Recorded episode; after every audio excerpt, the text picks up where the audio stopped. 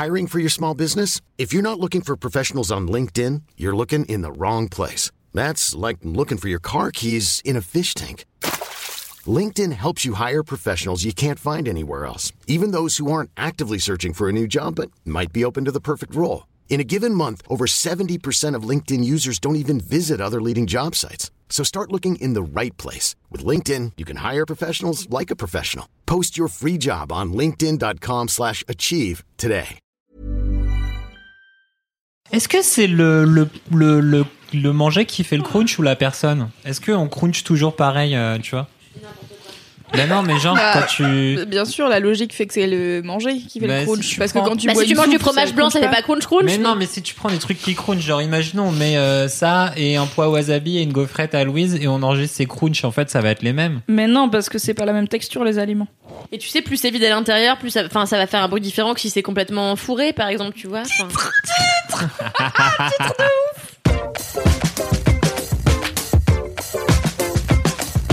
Vous l'avez attendu, comme toutes les semaines, voici le podcast du kiff et de la discrétion, le podcast de Laisse-moi kiffer. Bienvenue dans Laisse-moi kiffer. C'est le podcast du kiff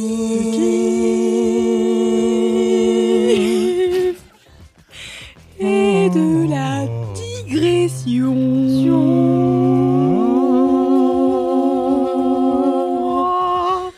Aka. C'est long. La pista.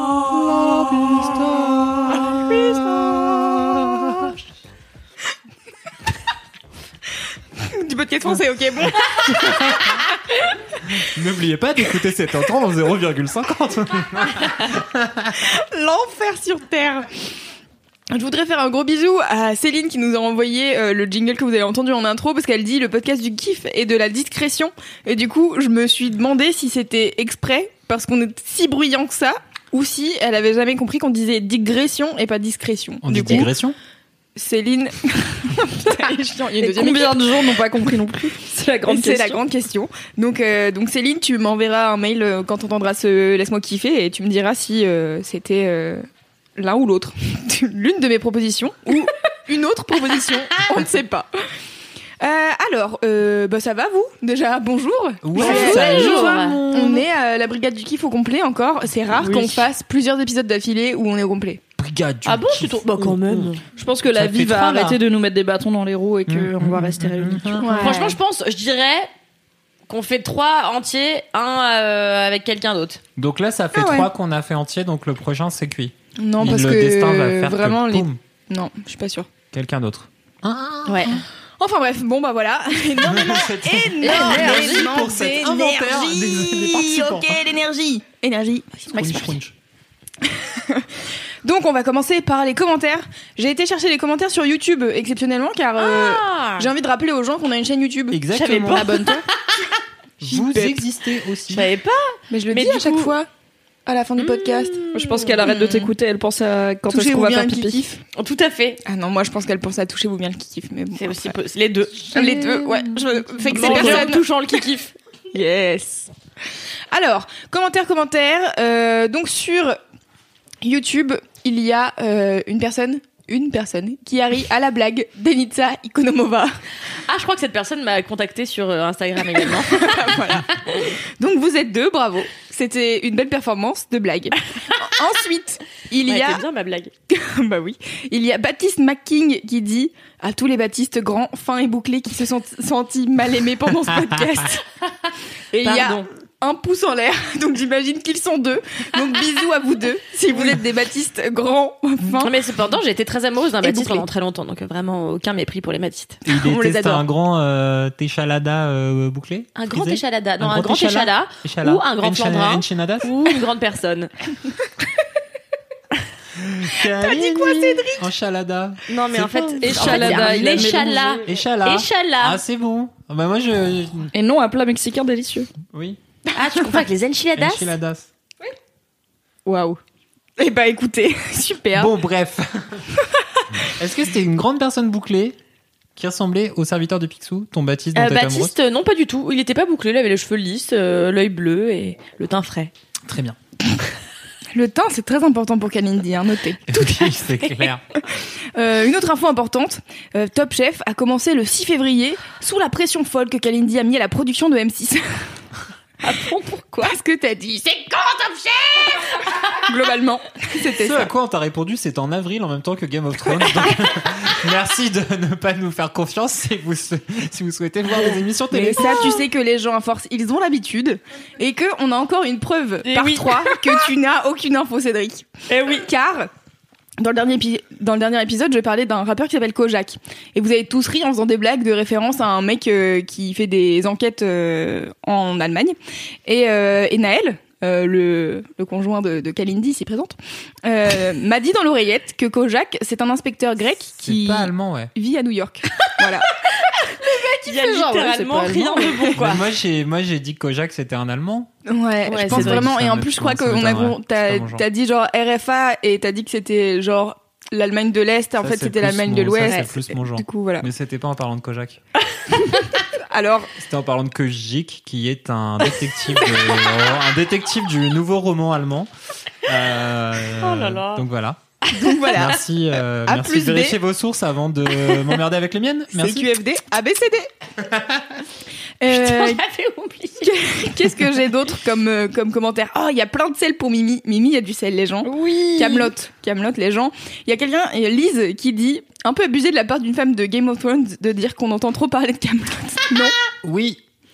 Et en même temps, pour te défendre, Mimi, tu es fan de Game of Thrones depuis bien avant que tout le monde en parle. Du Avant coup, que ce soit cool. Rappelez-vous, toute seule en 2010 au carnaval du lycée en Daenerys. mais oui, ça Il n'y avait pas grand monde qui avait la ref. Voilà. Mais j'attends J'ai- toujours j'ai une photo. Mimi. J'avoue, Mimi. Bah, bah écoute, euh, j'attends que ma mère la retrouve, mais je pense qu'elle a arrêté de chercher, clairement. Car j'en ai parlé il y a genre 3 ans sur Mademoiselle. Et Lise, toujours, dit Mimi refuse de dire touchez-vous bien le qui kiffe, mais veut bien dire Michel Drudru. J'ai des valeurs, écoutez. Donc voilà, j'ai ri. Voilà, c'était mes commentaires. Attends, je piggyback du coup sur les gens qui m'ont... Parce qu'il y a beaucoup de gens qui m'ont envoyé une forme euh, de remerciement et de soulagement de sentir qu'ils et elles n'étaient plus seuls dans le fait de ne pas aimer Camelot et d'en avoir un peu man des fans qui forcent. Donc il y a notamment euh, Marie The Unicorn sur Instagram qui m'a dit merci pour ton discours sur Camelot dans LMK, c'est un des plus gros problèmes de ma vie. Elle doit Ah pas bon avoir une vie très compliquée. Il y a So avec un milliard d'underscore qui me dit Merci enfin quelqu'un qui prend la parole pour tous les gens qu'on a forcé à avoir 15, 15 épisodes de Camelot. Qu'elle écrit K-A-M-E-L-O-T-E. E. Et je sais pas pourquoi, je trouve ça très drôle. Donc je pense que maintenant, toute ma vie, j'écrirai Camelot comme ça. Juste pour énerver un peu les gens qui sont tatillants. Mimi le troll. Et savoir qu'il y a au moins une personne sur cette terre qui n'aime pas, c'est mon gros kiff de ma journée. Merci So. Et j'ai eu une alliée inattendue, mais une alliée de poids en la personne de Pénélope Bagieux, très talentueuse illustratrice et dessinatrice et, et autrice de BD, n'est-ce pas Oui. Qui a été invitée dans l'excellent podcast À bientôt de te revoir, animé par Sophie-Marie Laroui. Et il se trouve qu'elles ont parlé des gens qui aiment trop Camelot et des gens qui n'aiment pas Camelot. Et je suis vraiment honorée de pouvoir compter dans les rangs de mon combat, de mes combattantes, Ouais. une femme telle que Pénélope Bagieux. Ouais. Voilà. Kalindi fait la moue. Ah non, non, mais moi je. Ah non, non, pas du tout. Non, mais je, oui, je suis assez d'accord avec. Oui, c'est globalement très très bien. Mais ce qui est drôle, c'est que les gens pensent qu'ils sont tout seuls à ne pas aimer Camelot, mais en réalité, vous, Vous êtes, êtes une, une énorme majorité. flopée, quoi. Oui. Je pense vraiment que Camelot, en effet, c'est pas accessible à tout le monde, donc euh, voilà. en vrai, je pense que ah, faut avoir un certain niveau. Non, mais en vrai, je pense que dans la vie, je connais personne euh, qui aime pas Tendrement Camelot. qui gifle. Putain, moi je connais, Je connais beaucoup de gens dont je connais pas l'opinion sur Camelot. Oui, c'est ça. Mais d'ailleurs, personnes qui n'aiment pas Camelot. C'est très tu bien si on s'en servait pour choisir nos amis. Est-ce que tu aimes Camelot? Oui, non. Eh bien voilà. C'est tout. C'est Loulou qui s'est fait sur, pas, sur je me suis fait euh, l'épisode de Sucré Salé euh, à cause de la Cité de la Peur. Et la Cité de la Peur aussi, c'est un peu relou les gens qui connaissent le Ah film oui. par cœur. Et Mais- franchement, j'en fais partie. Mais effectivement, les multiples exhortations à aller voir un film qui est vieux de euh, Oui. 24 ans. Ça, le mec qui connaît la date de sortie par ouais, c'est 94, il me semble. Quel fanboy. Et euh, non, mais moi je le connais par cœur, je kiffe le film et tout ça, mais vraiment un truc de ma génération et de la génération des, des Fab Florent, tu vois. Mais en fait, aujourd'hui, si t'as 20 piges, t'as effectivement très peu de raisons Mm. de voir La Cité de la Peur, de kiffer À moins qu'on te les fait regarder quand t'étais petit parce que c'était genre tes parents qui Ouais. sont fans. Ouais, mais alors vraiment. Et Et parce que c'est sur Netflix. euh, Et qu'en vrai, je pense que Oui. Le le, la réputation Peur suffit à ce que t'aies envie, par curiosité, de cliquer sur la Cité Ouais, de la ça. Peur, euh, vu que c'est sur Netflix, quoi. C'est quand même plus simple. Moi, je l'ai revu il y a pas longtemps et j'ai eu la malchance de le revoir avec mon mec. Et vraiment, en fait, c'était insupportable parce que déjà, il connaît toutes les putains de répliques. Et comme tous les gens qui connaissent toutes les répliques de tous les trucs sont obligés de les dire. Alors que je suis là, vraiment, j'ai compris que tu les connaissais. C'est pas la peine de me prouver que tu les connaissais par cœur. Et après, il pleurait euh, de bonheur. Mais vraiment, il a pleuré du début à la fin. Et moi, j'essayais de manger mon plateau de fromage en paix euh, en regardant ça de manière agréable. Et puis, il m'a ruiné mon expérience. Donc euh, voilà. Bah ouais, non, mais je ouais. Moi, je propose qu'on arrête de parler de la cité de la peur. Bah c'est ouais, voilà, J'en ai marre à en chose, parle, quoi, voilà, je vous le vie, dis. hein. Je vous le dis. C'est Camille qui te qui te shame sur. Non mais euh, attends, le dernier monde. épisode de, de la team euh, sucré salé là, on a passé 20 minutes à réexpliquer qui sont les nuls à Louane qui était là, qui a 20 ans, et 19, donc Ouais, elle ouais, sait pas ce que c'est les nuls. Bah oui, non mais elle, s'en fout, elle a bien raison en plus. À un moment, il faut, faut les tuer les Voilà, idoles donc là je quoi. propose que euh, à partir de cet épisode, on ne parle plus jamais des, de la cité de la peur. Oh merde, nuls, mais- c'était Voilà. mon gros kiff. Ah, dommage. On va plutôt parler des Robins des Bois. ah merde. Mais ça, c'est plus ma génération déjà. Euh, J'avais une annonce solennelle à vous faire. Oula. Vous êtes prêts? Il y a plus Ouais. de petits pois wasabi? Il y a plus de petits pois wasabi déjà. Ça va être une premier grosse temps. connerie. Et non, c'est vraiment un truc hyper intéressant, hyper important. Oui. C'est bientôt les 1 an de Laisse-moi kiffer. Oh. Et les 1 an de Laisse-moi kiffer, ça sera fin mars. Et du coup, euh, réservez votre 30 mars. Car le 30 mars à Paris, à la nouvelle scène, on va faire un Laisse-moi kiffer en live, en public, Euh, avec les deux équipes de Laisse-moi kiffer en même double temps. team. On va faire un Double hors fun. série. Et donc du coup, euh, n'hésitez pas à réserver dès maintenant votre 30 mars. Ça sera de 14h à 16h ou 16h30 parce que bon, je sais pas trop ah, à c'est 18h comme ça. hein, ouais, c'est clair. Voilà. Ouais. Et, euh, et du coup, bon, euh, ça sera à 5 euros la place, c'est pour payer la nouvelle scène. Euh, pour payer la salle, pour payer le régisseur qui sera là pour euh, gérer le son. Et, euh, et voilà, on a trop hâte. Je Ouais. mais vraiment, j'ai demandé en disant, ouais, ça serait bien qu'on fasse ça. Et ça s'est fait si rapidement que je suis trop contente. Donc, euh, il y aura un événement Facebook que je vais vous inviter à rejoindre, où on mettra un lien vers euh, une billetterie quand la billetterie sera en, sera en ligne, parce que là, il est un peu tôt quand même.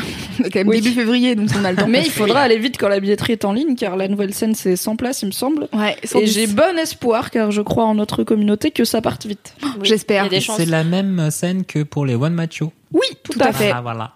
Donc j'espère que ça vous ça vous ré- réjouit autant que nous ça nous réjouit parce que Ah j'ai trop content. hâte. Oh, j'ai trop hâte d'avoir des bien. gens qui rient aux, aux fausses adresses Mais mail. oui, c'est l'anniversaire. Putain, c'est le premier anniversaire de Monsieur Chaussette, quoi. Oh my god Est-ce que tu vas venir avec Monsieur Chaussette Je- moi, je le contrôle pas, c'est lui qui décide Ah, ce qu'il fait dans sa Très vie. bien. Ah oui, je voudrais envoyer un. Pour finir du coup sur les Ouais. commentaires, je voudrais envoyer un big up à ma pote Fanny, dont j'ai déjà parlé, qui s'est mise à Laisse-moi kiffer et qui m'a envoyé un message de détresse aujourd'hui en disant Est-ce que Monsieur Chaussette il est là pendant tout l'épisode Parce qu'elle est enfin arrivée à l'épisode de Monsieur Chaussette et elle a juste réécrit Si oui, c'est horrible.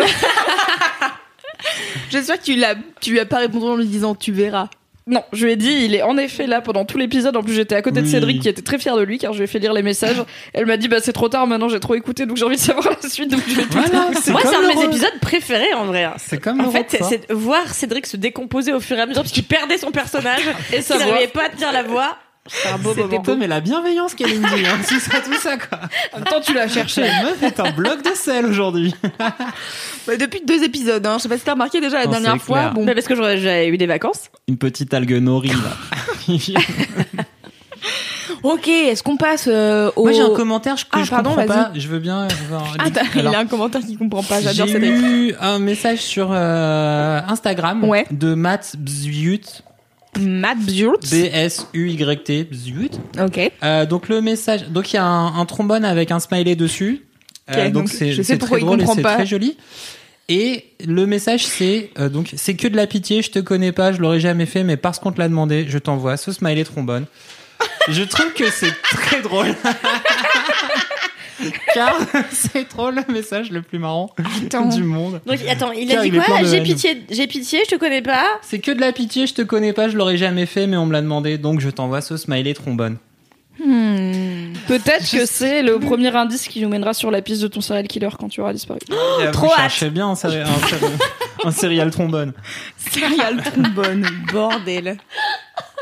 Combien faut-il de trombones pour tuer Oh, une merde. personne? J'en appelle à la communauté euh, médicale de Laisse-moi kiffer. Ça dépend. Est-ce que t'as une bulle d'air avec Ça dépend, quelle est ton utilisation du trombone? Est-ce que tu le déplies pour C'est ça, percer la la, personne ou est-ce que tu fais manger des trombones à la personne? Ça la. Putain, c'est encore plus vicieux De faire quoi? manger des de trombones faire manger des trombones à une personne. Ouais, je sais pas en attendant que ça lui ouais. cause des dommages internes, ça peut être long.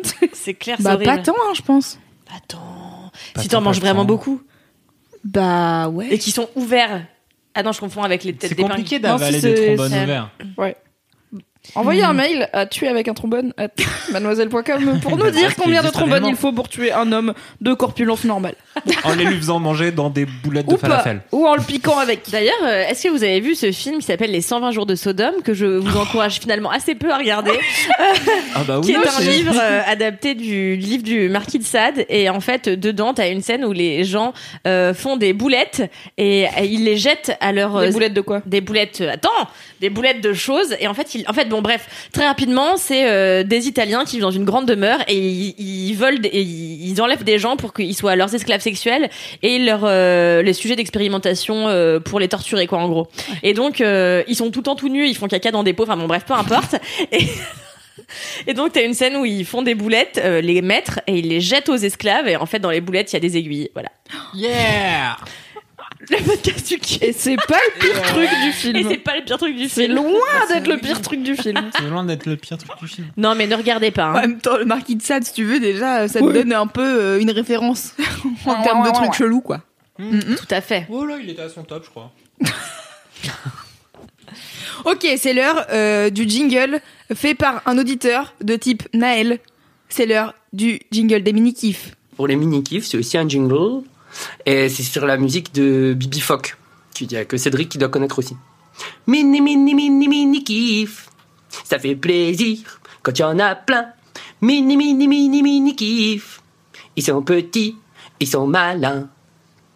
C'est mon ami, mini, mini, mini kiff. Mais après, ça va trop loin. Ça va être trop long. Ah, quel beau jingle C'était trop cool. Merci, Merci, Naël, Naël. pour cette Merci, référence Naël. Bibi Fock. Ouais Alors, euh, qui veut commencer les mini-kifs Kalindi. Non, non, non, non. Non Ok, Mimi. Allez. Alors, mon mini kiff est un podcast. J'ai déjà parlé d'un podcast dans le dernier épisode de la Brigade du kiff. Mais c'est pas grave car les podcasts c'est trop bien et celui-là c'est mon coup de cœur du moment. C'est un cadeau que la vie euh, m'a fait et nous a fait à tous et à toutes et euh, que nous n'avions pas vu venir. Non. C'est le David Tennant Does a Podcast. C'est donc David Tennant pour la ref. Il a joué Doctor Who, il a joué dans Broadchurch, qui est une excellente série britannique, et euh, il a joué, si vous êtes plutôt cinéma, dans Harry Potter 4. Il jouait Barty Croughton euh, Putain, ouais, c'est ultra précis. Bah, c'est la première fois que je l'ai vu, moi. Et après, j'ai vu Doctor Who et j'étais là, nous, je me connais, en fait. Et bah, c'était le Barty Croupton Junior, comme je disais quand j'étais petite et que je ne parlais pas anglais. Celui qui fait des trucs chelous avec sa langue, là.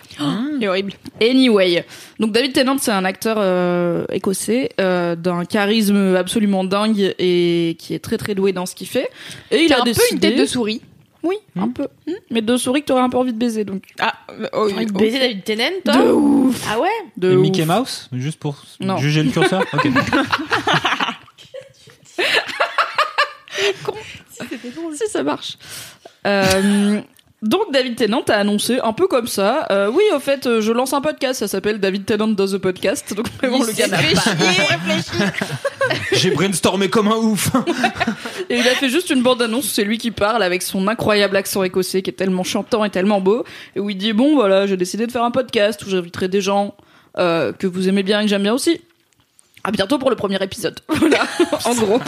Genre vraiment, le gars, il s'en bat les couilles. Et du coup, il a sorti son podcast avec euh, en première invitée Olivia Colman, qui est dans La Favorite, le coup de cœur euh, C'est du la moment reine. de Kalindi au cinéma. Elle joue la reine. Ah, c'est la. Ouais. C'est excellent. Je tiens à je- dire que- invitée, quoi Ouais, tranquille. Et euh, qui était sa, sa le- l'autre euh, Première personnage copine. principal de Broadchurch. Ah, non. Donc, si vous avez vu ok. Broadchurch, c'est la flic dans Broadchurch. Maintenant que j'ai vu la favorite, j'ai envie d'aller voir, de voir Broadchurch. C'est trop bien Broadchurch. Et il me semble, je pense que c'est toujours dispo sur Netflix. C'est une série policière britannique euh, qui devait être à la base être une mini-série. Donc la saison 1 se finit euh, complètement. Ouais. Et après ils l'ont renouvelé et c'est quand même trop bien car ils sont forts. Et donc cette euh, Olivia Colman, qui est une actrice, ils se connaissent très bien puisqu'ils ont joué ensemble dans Broadchurch. Et c'est le podcast le plus chou du monde parce qu'ils ont tous un super accent. Elle, elle a amené son chien et du coup ils font un, test micro avec son chien qui s'appelle genre Albert et qui fait ouf. Il est là, ok, le micro il marche bien. Et juste il parle, donc il fait un peu une interview en mode euh, alors du coup comment t'es devenue actrice et tout, mais après ils se mettent à papoter de plein de trucs et tu sens qu'ils ont, enfin qu'ils s'aiment trop quoi, qu'ils ont une vraie complicité. Et Bah, en déjà, temps, il l'appelle Collie. il l'appelle Collie et elle l'appelle Dicky. Et je suis là, c'est trop mignon. Et euh, donc j'ai fini d'écouter ça et j'avais un sourire jusqu'aux oreilles parce que juste ils sont trop choux, ils parlent de trucs intéressants et il y a jamais un moment où tu te dis ok c'est un acteur et une actrice super célèbre qui parlent entre eux. Enfin en gros je me sens un peu euh, exclu du game quoi. C'est juste c'est l'interview la plus chou du monde. Et euh, là j'ai vu que le deuxième épisode est sorti et son invité c'est Whoopi Goldberg. Oh Ça va. Génial, ça va Ouais, ouais. déménager. Pourquoi on est en 1982 là Bah comme Whoopi Goldberg quoi. Top, super cool, hein, méga euh, délire. Oh, belle. Donc voilà. Tu l'as c'est, écouté euh, ou pas encore euh, Pas encore. Ok. Mais j'ai tellement hâte. Et bon, ça dure euh, une petite heure. Voilà, c'est un Mhm. long entretien, quoi. Et c'est trop mignon. Alors, le seul écueil, c'est que c'est en anglais avec des Un accents accent quand écossais, même. euh, ouais. Ouais. Accent britannique. Alors, il a pas un accent écossais non plus. Enfin, il le force pas.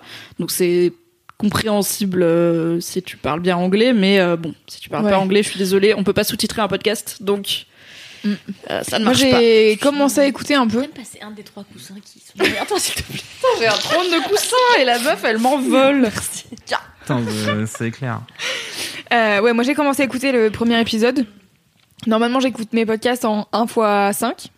Donc là, bon, j'ai ralenti à 1. Et même à 1, j'étais là, mais c'est pas bien fort. réveillé. hein. En fait, c'est c'est pas très fort et j'ai commencé à écouter dans le métro et j'étais là, ah ouais, moi en fait ça va pas être possible parce que j'entends un mot sur deux et ils ont un accent assez assez vénère quand même, donc euh, je pense que je vais ralentir un tout petit peu et je vais écouter dans un endroit calme. Et ça Mais vous trouvez pas que le format podcast c'est plus intime? En fait, je trouve que tu rentres vachement plus dedans que une des vidéos. Enfin, moi, je regarde pas de- d'interview vidéo par exemple. Et genre le podcast de SML, je le trouve vraiment cool, alors qu'en réalité, euh, ce serait de la vidéo, j'aurais jamais regardé parce que je m'en bats les steaks. Mhm. Mais je trouve que quand c'est dans tes oreilles, je sais pas tout de suite, t'as l'impression d'y être vachement plus. Ou c'est que moi. Ouais, carrément. ouais. et Non, du coup, tu, mais tu peux t'imaginer, tu vois, Ouais. le setup et tout. Genre, moi, je les imagine clairement euh, dans un pub où il y a une cheminée, alors que probablement qu'ils sont dans un studio normal avec du son normal, tu vois. Mais en fait, Là, est-ce que vous savez qu'on est sur un canapé d'angle euh, qui commence à dater un peu et que Cédric est assis par terre? Et Louise aussi Non. Non. Vous Non, pouvez imaginer ce que vous voulez. Mais je sais pas si vous vous souvenez, il y a quelques semaines, c'était n'importe quoi ce euh, podcast. Moi, j'étais allongée sur le canapé, vous étiez Ah tous oui. par terre, les jambes en l'air, je sais pas quoi.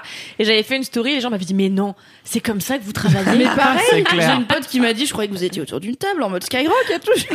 Non, trop pas que dalle, c'est clair. Eh On non. est autour d'un pot, d'un pot de wasabi qui pique. Mais en fait, t'as plein d'études justement sur euh, pourquoi les podcasts aussi ça marche si bien et pourquoi genre les gens ils les retiennent, ils s'y identifient tout ça, c'est que effectivement t'as pas de visuel. Ouais. Et c'est un peu comme la musique, c'est le seul art où t'as pas de visuel, où tout se passe que euh, Il y a la par de l'audio. quand même. hein. Bah, tu tu dois voir. Tu lis, mais je veux dire, tu vois pas les images qui correspondent à oui, ce que mais tu. du coup, ta vitesse de, de lecture et tout ça, et tu lis des trucs, tu regardes autour de toi, donc tu peux rattacher des visuels. Mm. Du podcast, en fait, t'es- ou de l'audio ou de la musique, tout est dans ta tête, c'est toi qui poses euh, ton imagination dessus. Et je pense que le podcast joue vachement, enfin, bénéficie aussi vachement de ça. Car, euh, par exemple, là, vous entendez nos voix, et puis vous êtes dans le métro, et du coup, vous dites, ah, mais c'est trop bien, c'est comme si j'étais au bar avec eux, sur, au bar de la plage à Cuba. Et Oui, là, du coup, boum, vous sûr. y êtes. Putain, ce serait si bien pas si on faisait Laisse-moi kiffer à Cuba. Pour les deux ans, pour les deux ans. C'est moi qui fais à Cuba. Pour l'anniversaire et demi, pour les 18 mois. Allez, clair. allez. Allô Fabrice Allez. Petit objectif. On fait un 5 Ulule. euros l'entrée, mais, mais c'est à 1800 bornes. c'est ça. C'est plus loin Cuba, ouais. Mais ça a l'air, enfin, ça a l'air vraiment trop bien. Et c'est vrai que David Tennant, euh, il a, enfin, moi j'ai donc j'ai écouté vraiment, je pense, euh, les dix premières minutes du podcast. Et en fait, ce que je trouve trop cool, c'est que avant qu'il y ait euh, le le, jing, le jingle de début, ils, ils ont vraiment genre deux minutes où ils sont en train de discuter, ils s'installent, machin. Ah ouais, toi t'as un coussin? Bah non, mais j'ai pas demandé coussin, mais bon bah voilà. Mais toi t'as ton chien. Et je suis là genre ouais, ok d'accord. Et du coup t'es là, ah trop bien. Et après jingle.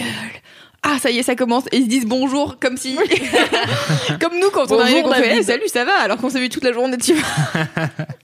Bref c'est trop, bien. cool. Oui, et, si- et du coup, je... un dernier détail que j'ai oublié de dire. En tout cas, sur l'épisode d'Olivia Colman, c'est intéressant parce qu'elle parle beaucoup de son rapport à la célébrité. Et en fait, c'est une actrice qui est assez discrète, elle est très fermée sur sa vie privée, Mhm. elle est pas du tout sur Internet et tout.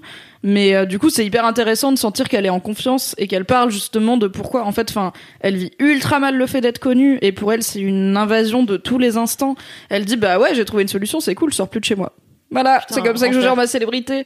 Et en fait, d'avoir deux personnes qui vivent cette vie-là et qui ont des façons de la gérer différentes parce que David Tennant il le vit un peu moins mal mais qui parle de en fait le moment où tu deviens connu et où du coup ta vie ne t'appartient plus et tu peux plus aller dehors tranquillement et tout c'est hyper intéressant de enfin ça ça fait un peu ils sont comme nous finalement les gens connus mais euh, donc c'est un peu con à dire comme ça mais c'est vrai que ça vrai. génère aussi de l'empathie de dire ok tu peux te dire ça va la meuf elle joue dans The Fav enfin elle va elle a eu un Golden Globe elle va peut-être avoir un Oscar euh, ça va sa vie et en fait ouais mais elle sort plus de chez elle tu vois parce que et elle Ça va La- pas aller en s'améliorant. Hein. bah non.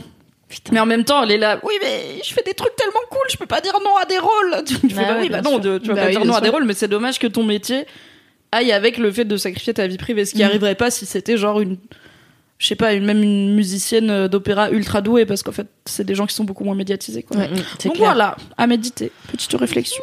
Très bon David conseil. Tennant dans The Podcast. Très bon Abonnez-vous. conseil. Merci Mimi. Tu médite, sais combien tous les combien ça sort? Bah là, je crois que c'était deux semaines. Hein. Ok. Peut-être même une. Je vais te dire ça de suite. Je crois qu'il a, en- il me semble qu'il avait dit qu'il en avait enregistré déjà pas mal, donc euh, c'était euh, bah, une, c'était toutes les semaines. Ok. Donc Olivia Colman sorti le 28 janvier, Whoopi Goldberg le 5 février, donc avant hier, on était mardi. On peut dire que peut-être mardi euh, vous avez rendez-vous avec David Tennant. Oh my god. Whoopi Goldberg. Oh my god. Meilleure Merci meuf. Mimi pour son Ouais. mini kiff. Il Merci, était excellent, Mimi. excellent mini kiff. Bravo. Merci de m'avoir aidé à choisir Loulou. Avec plaisir. Bravo.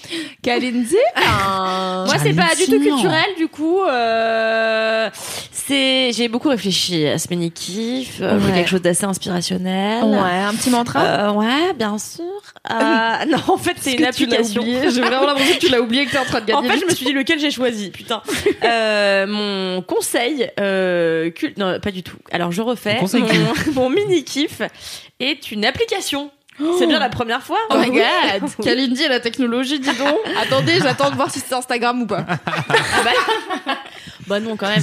Non, ça s'appelle Freeletics. Freeletics. Et c'est une application euh, qui t'encourage à bouger ton cul pour faire du sport. Ah, ah. Et en fait, euh, moi, le sport, ça fait quelques mois que j'ai repris, sauf que. euh, en fait, ma salle, elle est un peu loin. Bon, bref. Et, Je connais. Bon, allez, Je à 300 connais. mètres. Bon, c'est compliqué. et euh, voilà. Et euh, en fait, là, j'étais un peu complexée ces derniers temps parce que quand j'allais à la salle, je voyais toutes les meufs qui couraient de ouf, tu vois. Et moi, je me disais, ok, ça va trop me motiver. Je me mettais à courir. Et au bout de 25 minutes, j'étais là, j'en peux plus. En fait, il faut que je fasse une pause. Et les meufs, elles étaient toutes en train de courir, de suer et tout. Et ça allait hyper bien. Je me disais, oh putain, fait chier. Du coup, je me suis dit, je peux pas le faire toute seule. J'ai besoin d'un coach. Sauf qu'un coach, ça coûte très cher. Du coup, Freeletics est euh, bah, ma solution. En gros, l'appli elle est hyper facile d'utilisation et euh, en gros, ça te propose de rentrer tes objectifs. Moi, c'était euh, gagner en masse musculaire et après perdre du poids et surtout gagner en énergie. C'est su- surtout le truc, c'est que j'en ai marre d'être tout ramollo quoi. Et euh, et en gros, donc tu remplis tes objectifs et après t'as un coach, alors un coach euh, virtuel qui te quoi que c'est peut-être un vrai coach en fait, je sais pas. Bref. Je pense que ce serait payant. Ça- Ouais. C'est un Ah, c'est trombone c'est payant, hein, 3D c'est une application payante. hein. Euh, Il y a Ouais. deux options. Moi, je prends celle à 2 euros et des poussières par semaine. Et tu en t'en as une un peu plus chère qui te propose aussi de te faire des menus au jour le jour. Moi, euh, manger, ça va, tu vois. J'ai juste besoin qu'on m'aide à faire du sport. Et euh, du coup, c'est peut-être possible que ce soit un vrai coach parce qu'à chaque fois, je dois renvoyer des feedbacks, genre ouais, aujourd'hui j'ai bien réussi à faire ça, mais euh, j'ai un peu galéré sur la technique. Bref. Et donc après, au jour le jour, enfin plutôt semaine par semaine, et après au jour le jour, on te fait un programme vraiment sur mesure pour t'aider à atteindre ton objectif. Et du coup, c'est vachement bien parce que l'appli est super bien pensée. C'est-à-dire que avant chaque exercice, on te fait five, four, three. Ça te gueule dans tes oreilles et tout. Et après, dès que t'as fini un exercice, t'as des gros applaudissements de gens qui font Ouh Allez. et, euh, et toi, t'es là et tu dis ouais, j'ai juste fait trois abdos, mais ok. T'es dans ta salle en train de kiffer avec tes écouteurs, personne comprend et toi t'es là. Yes, yes, C'est yes. ça. Sauf que maintenant, je vais. Enfin, le problème, c'est que je fais plus ça à la salle parce que du coup, euh, l'autre jour à la salle, j'ai voulu le faire et en fait, c'est terrible parce que t'as plein de trucs où tu dois sauter comme une grenouille et tout. Puis euh, je sais pas, ça me fout la honte de faire Ah, ça. les euh, burpees Ouais, grave. Ouais. Et je fais ça devant des Alors, gens. euh, ouais. J'ai jamais été dans une salle de sport dans Ouais. ma vie. Ok, disclaimer, mais j'ai l'impression qu'à la salle, enfin, tout le monde fait des trucs. Enfin, toute les gens, activité sur des- sportive inclut des positions débiles et des trucs que tu ferais pas dans la vie. Donc pourquoi est-ce que sur faire les des burpees, machines. ça te... Parce que pour l'instant, je trouve que je les fais pas assez bien Ouais. pour les faire euh, Ah. devant des gens, tu vois. Quand j'aurais passé un cap dans le je fais bien le saut de la grenouille, après j'irai à la salle les faire, tu vois. Mais pour l'instant, je, euh, je me bloque le dos à moitié et tout, donc euh, je le fais dans l'ombre de mon appartement avec mon mec qui fait semblant de pas me regarder euh, et de faire de Qui pleure l'ordinateur. de joie devant la cité de la peur. C'est trop Et chaud en tu fait, euh, faire de l'ordinateur. J'ai dit faire de l'ordinateur. Kalindi 87 ans. Ta gueule. Mais, euh, Un excellent jingle à réutiliser. Mais euh, en fait, pourquoi j'aime cette application, c'est parce que ça te booste vachement, quoi. Moi, j'ai du mal à faire du sport euh, au quotidien et euh, en fait, il faudrait que j'en fasse pour que je retrouve l'énergie que j'avais quand j'étais plus jeune, n'est-ce pas? Et vraiment, c'est trop bien, ça te booste. Je te dis, t'as euh, un gars qui te dit, allez, go, tu peux le faire, machin. Et à chaque fois que tu veux quitter parce que t'arrives pas à faire un exercice, il dit, voulez-vous vraiment quitter? Quitter n'est pas la solution, ça n'est jamais la solution. Et je suis là, Ah, putain, waouh c'est la plus Ok. Ça, c'est les mecs chelous qui font des TED Talks là pour te dire euh, ouais, Ah, c'est clair. never give up. Je vois exactement de Va qui tu jusqu'au parles. Le gars qui a une grosse tête là sur Netflix que Fab il aime bien, putain, euh, Tim je sais pas quoi, qu'il a tout un séminaire sur. euh, Non. Timo InShape. Il fait peur, il a une énorme voix, il a Je- tout un séminaire sur je- comment être la meilleure version de toi qui coûte 4000 balles et tout. Bref. J'ai j'ai plus son nom, mais c'est le mec qui fait I'm Not Your Guru. Oui, c'est lui. Ouais. Ah, J'ai pas la ref. J'ai plus son nom. Mais euh, moi, ça me fait. Je pense euh, plutôt à euh, aux youtubeurs, pardon, Cédric. Euh, je pense plutôt aux youtubeurs. Il y a un youtubeur qui fait des pep talks, mais vénère tout le temps devant sa caméra, et il y a des gifs de lui euh, quand tu quand tu tapes euh, swipe sur Instagram Ah oui, pour que les gens coup. swipe. Et là en train de faire un, un, un- il pointe du doigt, tu vois, genre il faut que tu swipes. Je suis là, genre vraiment. Une Le mec- référence que le petit peuple n'aura pas puisqu'il faut le 10K pour faire le swipe. Voilà. Cherchez swipe même si vous pouvez pas le faire à la fin. vous verrez que si. Non, mais je retrouverai la rêve du mec parce que je pense que pareil, Fab, il doit, il doit savoir de qui je parle. Non mais là tu vois c'est pas vindicatif, c'est pas euh, on te gueule dessus comme au bootcamp, tu vois. C'est plutôt euh, c'est plutôt bienveillant. Et en fait, euh, vraiment, c'est trop bien parce que c'est des petites séances au départ, donc c'est euh, genre euh, de 15 à 25 minutes. Et chaque jour, tu bosses un truc différent, donc le tronc, les jambes, machin. C'est vraiment hyper Le bien tronc. pensé. Et, euh, Tu un et en fait, au bout de 20 minutes, tu vois, aujourd'hui j'ai fait ma séance et au bout de 20 minutes déjà, j'avais l'impression d'avoir le cul ferme. Alors c'est dans ma tête, tu vois, euh, mon cul n'est pas devenu ferme en 20 minutes. Mais tu te rends compte que quand tu travailles tes muscles profonds, et ben tout de suite, si tu les as un peu stimulés, après t'as l'impression d'être dur comme de la ferraille. Alors qu'en réalité, il se passe rien, t'es toujours mou du cul, tu vois. Mais euh, mais tu vois, t'as ce Mais ton truc de cul j'ai fait profond tra- est au taquet. mon cul profond est au taquet. Et puis tu vois, tu te sens. En fait, quand tu recommences à faire du sport et surtout de la musculation, parce que courir, ça te procure un truc qui est différent, mais Ah, ah, quand tu recommences à faire de la muscu, je trouve que ça te donne un tonus qui fait que tout de suite tu te sens beau gosse. Enfin, je sais pas, tout à l'heure je marchais dans la rue, du coup j'ai décidé de faire tout Paris à pied pour aller m'acheter un body qui finalement euh, était horrible. Euh, et du coup, tu vois, je marchais dans la rue, j'étais là, ouais, je suis bonasse, je suis bonasse, je suis bonasse. Et euh, tout ça parce que j'ai fait 20 minutes d'abdos fessiers, tu vois, c'est ridicule, mais mais très efficace. Donc je vous conseille Freeletics si vous ne savez pas par quel bout commencer le sport, si vous avez envie de vous de vous renforcer un petit peu les muscles ou de perdre du poids ou juste de vous sentir bien dans votre tête parce que ça vide toujours l'esprit, c'est pas mal. Euh, ça coûte entre 2 euros et 4 euros, je crois, par semaine. Euh, donc c'est un petit investissement. hein. C'est le prix de Netflix au final euh, par mois. Mhm. Mais euh, ça vaut vraiment le coup. C'est bien pensé et il y a l'option en plus bouffe qui vous permet de créer des menus adaptés à ce que vous voulez faire, c'est-à-dire perdre du poids ou gagner en muscle. Et c'est en français ou c'est en anglais? C'est en, en anglais, je crois. Ah, euh, mais c'est possible qu'il y ait une version française à ce bordel. Hein. euh. Je crois que c'est en anglais, ouais, ouais, ouais, je crois, mais vous devez pouvoir le mettre en français, c'est peut-être possible. Moi j'ai une question. Ouais. Est-ce qu'il y a un aspect euh, donc ce qu'on appelle la gamification, donc en faire un jeu avec notamment des récompenses. Est-ce que si tu genre t'as un truc au bout Des de 10 badges. jours où t'as pas raté, enfin où t'as fait Pardon. Au bout de 10 jours où t'as été régulière, t'as une étoile ou un truc à la con, tu vois, ou un Ah, t'as badge à mettre sur Facebook, t'as des points. Ah. T'as des points et je crois que tu peux les mettre sur Facebook. Alors euh, bon, je ferai jamais ça parce que je sais même pas comment on relie euh, ce truc-là à Facebook, mais en fait t'as des points et je et je pense que t'as 87 plus- de plus en plus d'applaudissements ou je sais pas quoi, tu vois. Mais c'est juste du boost moral quoi. En tout cas, euh, mais c'est déjà pas mal. En vrai. Un stade qui t'applaudit, mon pote. Allez T'as Rihanna qui vient en personne te serrer la main et toucher ton boule et faire waouh. bien. Il est tellement dur comme de la ferraille. ah non, elle en- it's hard as a fer- ferraille. Hi, Ferrari Hi Farai, how are you Farai?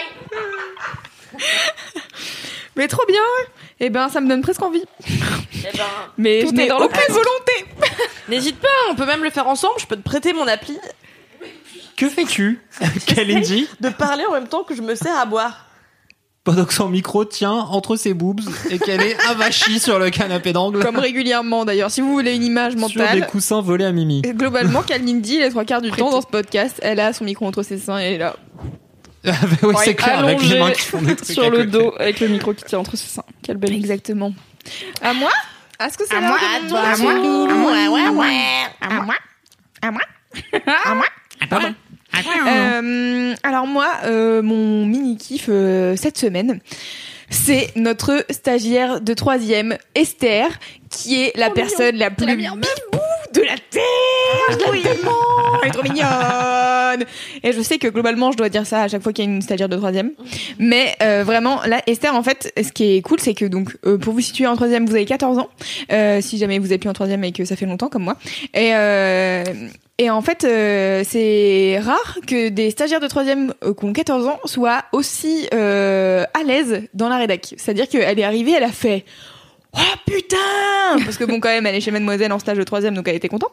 Et euh, en fait, euh, après, elle s'est très vite détendue. En fait, c'était plus euh, genre oh là là, c'est les gens d'internet. Et alors, je pense que pour- probablement dans sa tête si, mais elle Dans sa laisse pas tête, a paraître. peut-être un, genre un petit singe avec un mégaphone qui fait Oh my god, oh my god depuis lundi. Peut-être. Mais ça ne se voit pas. Mais ça ne se voit pas et elle est trop cool et elle est trop curieuse de plein de trucs. euh, Bon, alors forcément, elle est, elle est chez Mad et elle avait apparemment très envie de, de faire ce stage.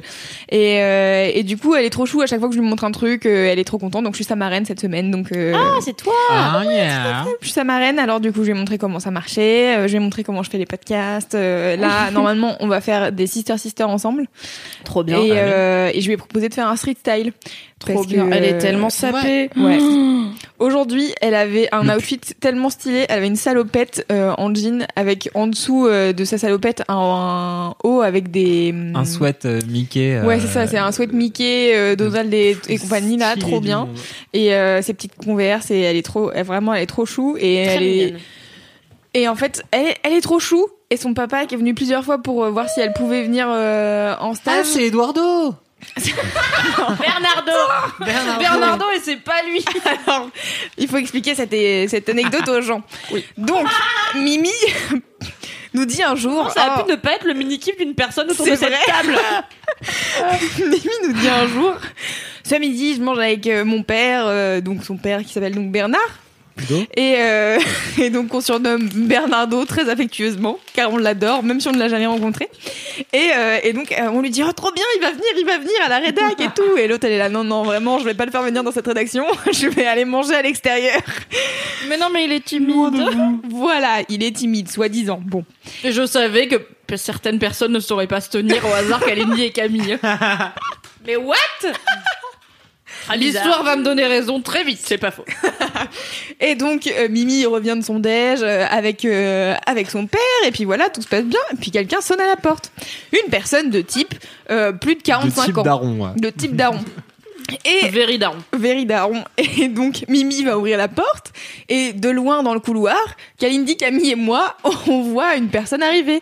Et je pense que je reconnais le père d'Esther que à qui j'avais déjà ouvert, mais euh, Kalindi et Camille font Oh mais c'est Bernardo Est-ce que c'est Bernardo Bernardo Et Mimi elle, était- elle est là genre devant une personne qu'elle ne connaît pas donc en train de dire Mais j'étais en panique parce que j'étais là. Il faut que je lui parle pour savoir qui c'est, pourquoi il est là. Il faut en même temps que je lui explique pourquoi des gens hurlent un prénom qui n'est, je pense, pas le sien. Mais imagine, il s'appelle Bernard, il a une tête de Bernard, il va deux pas comprendre. derrière en train Et donc, je me suis chanter. retournée pour crier, mais c'est pas mon père! je me suis retournée vers lui en disant, je parle de vous, mais c'est contexte. C'était long. si drôle Putain, on a cru qu'on allait se faire gronder après. Vous auriez pu, mais bon, il l'a bien pris. Ouais. Et donc voilà, donc ça c'est le papa d'Esther, donc qui a donc subi déjà d'emblée le contexte de Mademoiselle et qui a quand même réussi à confier sa fille à cette cette bande entreprise. de malades pendant une semaine. Et, euh, et donc voilà, donc Esther, elle est trop mignonne et, euh, et j'aime, en fait, j'aime trop rencontrer des, des meufs de 14 ans qui ont en fait euh, eu accès quand même à, à Internet assez tôt et je pense que vraiment ça change la donne de, De toute une vie. Parce que euh, et en fait je, suis hyper contente parce que moi j'ai une petite sœur de 10 ans et j'espère vraiment qu'à 14 ans euh, ça sera une Esther tu vois et que enfin là on a parlé justement on- parle avec elle de de bah de comment elle vit euh, avec euh, son père, de euh, avec ses potes et tout et du coup enfin vraiment elle est trop cool euh, Déjà, elle a 14 ans, elle a des potes, c'est déjà pas mal. déjà c'est bien Elle parle, c'est pas mal, moi je parlais pas. C'est clair. et, Ouais, euh, et voilà fraîche. donc ouais vraiment franchement ça me fait trop plaisir en fait qu'on ait des des lectrices de de troisième qui viennent parfois faire des stages comme ça parce que c'est vraiment un petit rappel de oh my god ça a Oh changé Le turfu. Ah, c'est trop bien. Donc voilà. Donc Esther, euh, si tu écoutes Laisse-moi kiffer, je te fais des bisous. Euh, tu es, euh, je t'aime. Voilà. Mais est-ce qu'elle écoute Laisse-moi kiffer? Tu lui as posé la question. Je pense que oui. Hi Esther How are you Esther? Donc voilà, euh, c'était mon mini kiff car euh, Elle est j'aime trop mignonne. J'aime trop. Moi, j'ai pas du tout compris que c'était la stagiaire de troisième, quoi. En fait, euh, je suis arrivée euh, mardi au taf. Je revenais d'un festival et vraiment, je dis qui est cette personne? Et je lui dis salut, comment tu vas, tu es qui? Et elle m'a dit je suis stagiaire. J'étais là ah bon, il y a une nouvelle stagiaire, mais en quoi? Bon, j'avais. Puis après, je suis allée faire autre chose. Et après, on m'a dit oui, c'est la stagiaire de troisième. J'étais là what? Elle a 14 ans. Non, et mais en c'est vrai, il dingue. faut dire qu'elle a l'air d'avoir 18 ans fastoche, quoi. Ouais.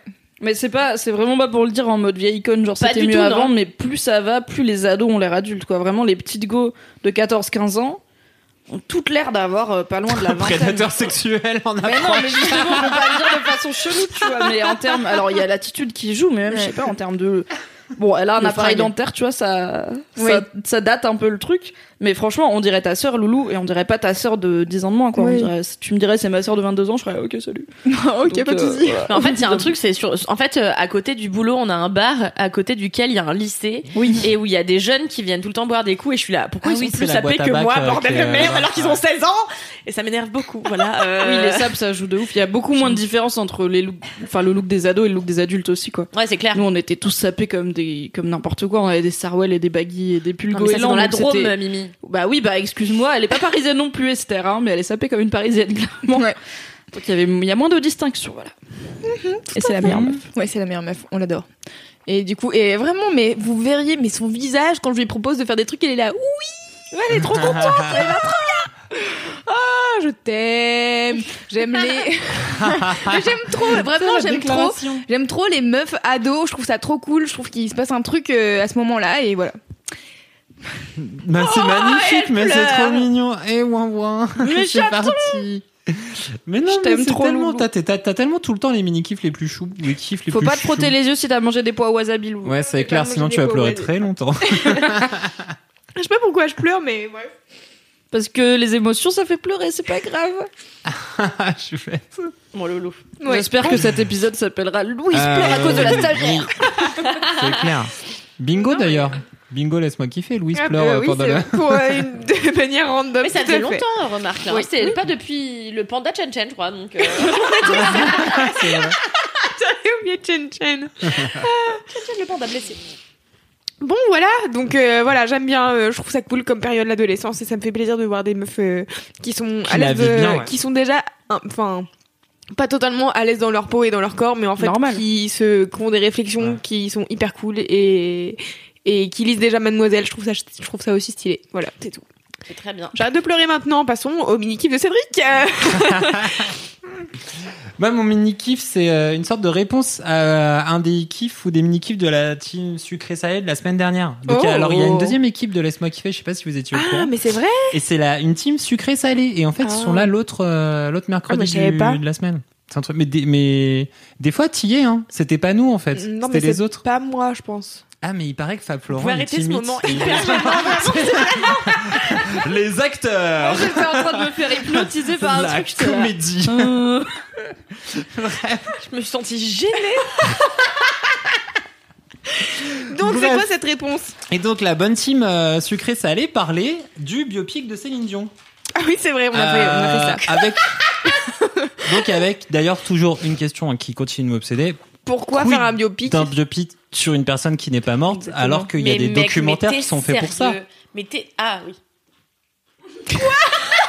Car Non, mais tout le monde a envie de voir un biopic de Céline Dion. Alors, pas Oui, moi. mais, vraiment, sûr. le monde Mais- a envie de voir ça, tu vois. Mais est-ce oui, mais est-ce que oui. c'est un biopic avec une actrice, I guess C'est ça Bah Ou est-ce ouais. qu'elle va jouer dans son propre biopic auquel cas Ben, je pense pas. Bah ça serait bizarre qu'elle joue dans son propre biopic romancé. Mais tu sais, tu connais. Enfin, Tu sais, Il y a les- 20 mais le ans, truc des biopics, c'est qu'en fait, la fin, à la fin, il meurt. Tu vois, genre, c'est vraiment globalement dans les biopics, à la fin, l'acteur ou. Non, La regarde. personne dont tu parles, elle meurt, quoi. euh, Hawkins, euh, il était pas mort à l'époque où le Qui film sur lui est sorti, Stephen Hawking. Il a eu un biopic Bah oui, bien sûr, Ah, bah avec. voilà, euh, pas un documentaire bah non, Non, non, c'était. ouais, ouais.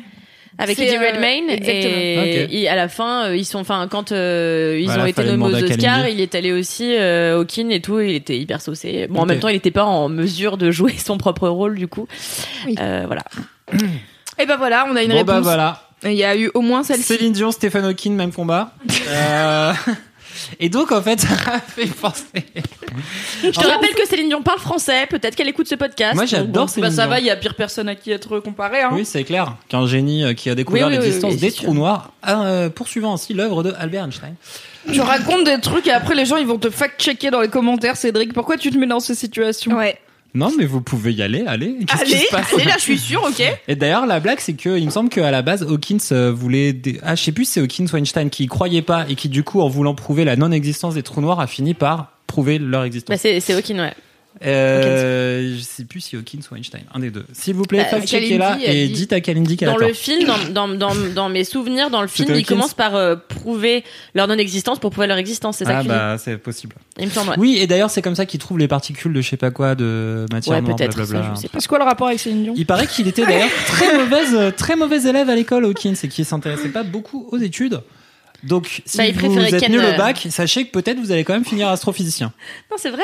Préféré Eh ben, il préférait Ken, tu Il sais. préférait euh, Ken, bah, tout la meuf avec qui il est resté pendant 20 ans, je crois. Et au début, il était obsédé par jouer la Ken. Exactement. Et voilà. Si, si, ouais. J'ai juste entendu Kalindi qui disait bah il préférait Ken. ah bon? J'aurais peut-être dû regarder ce biopic. Et il y a une étude assez marrante sur genre souvent les scientifiques ils ont ils font leur pic de découverte dans leur Le trentaine. mec n'arrivera jamais à Cédric, cinq go minutes. back to Céline Dion. Non non mais souvent les grosses découvertes sont faites dans le pic de la trentaine au moment où les mecs ils vont Fact-checker justement tout ce qu'il dit, s'il vous plaît. euh, J'adore cette phrase, Cédric trouver, Gobac ou Céline Dion. euh, C'est ma phrase des trucs préférée. pour euh, tu vois genre euh, ah super j'ai découvert euh, le, le, le barium et euh, maintenant je vais pouvoir ken plein de gens. Voilà. T'es en train de dire que les scientifiques ils font les leur scientifiques ils trouvent des dans trucs pour niquer ouais. Parce qu'ils sont dépressifs de C'est ça pas que avoir je dis. encore niqué. Non, non, je dis pas que c'est pas. Je dis pas que c'est parce qu'ils ont pas encore niqué, c'est pour niquer encore plus. C'est comme des rockstars, mais de la science. Mais c'est quelle base? Tu sais quoi, go back to Céline Vraie étude, vraie étude américaine sur euh, trouve une étude à la Selon con.com. une étude. Est-ce que tu, est-ce que tu pourras me trouver le, lien de cette étude Go back, oui, et je vous la mettrai dans les Dans les notes du podcast? footnotes, dans Ok. les notes de Show pied, notes.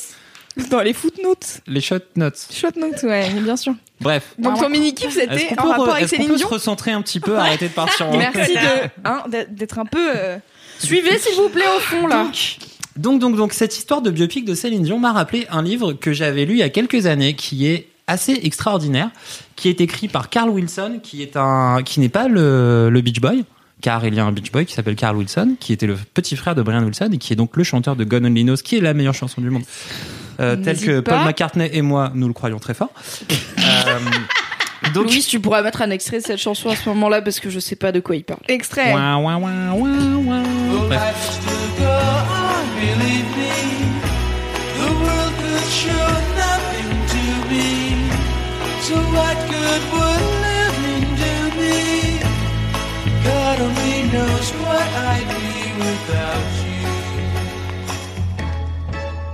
Très bonne imitation de moi-même. Euh, donc en fait, Céline Dion euh, donc a sorti un album il y a quelques années qui s'appelle Let's Talk About Love, qui est à peu près euh, bah, un peu après Titanic, et donc la chanson My Heart Will Go On. Et en fait, cet Le album-là, l'encyclopédie de la musique, n'hésite pas à nous donner aussi euh, les compositeurs, le mec qui a fait le mix de Ne l'album. lance pas Loulou Non, et en fait, ce qui est marrant, c'est que du coup, c'est un album très euh, très Céline Dionès, tu vois, avec des chansons ultra grand public euh, et tout ça. Et donc, évidemment, comme plein de critiques musicaux, euh, Carl Wilson, euh, bah, c'est euh, c'est plus haché dessus à l'époque, tu vois, comme beaucoup de Ah, bah critiques oui. musicaux, Ah, c'est de la de musique gens. populaire, donc bon. Exactement. Et une femme en plus. En plus.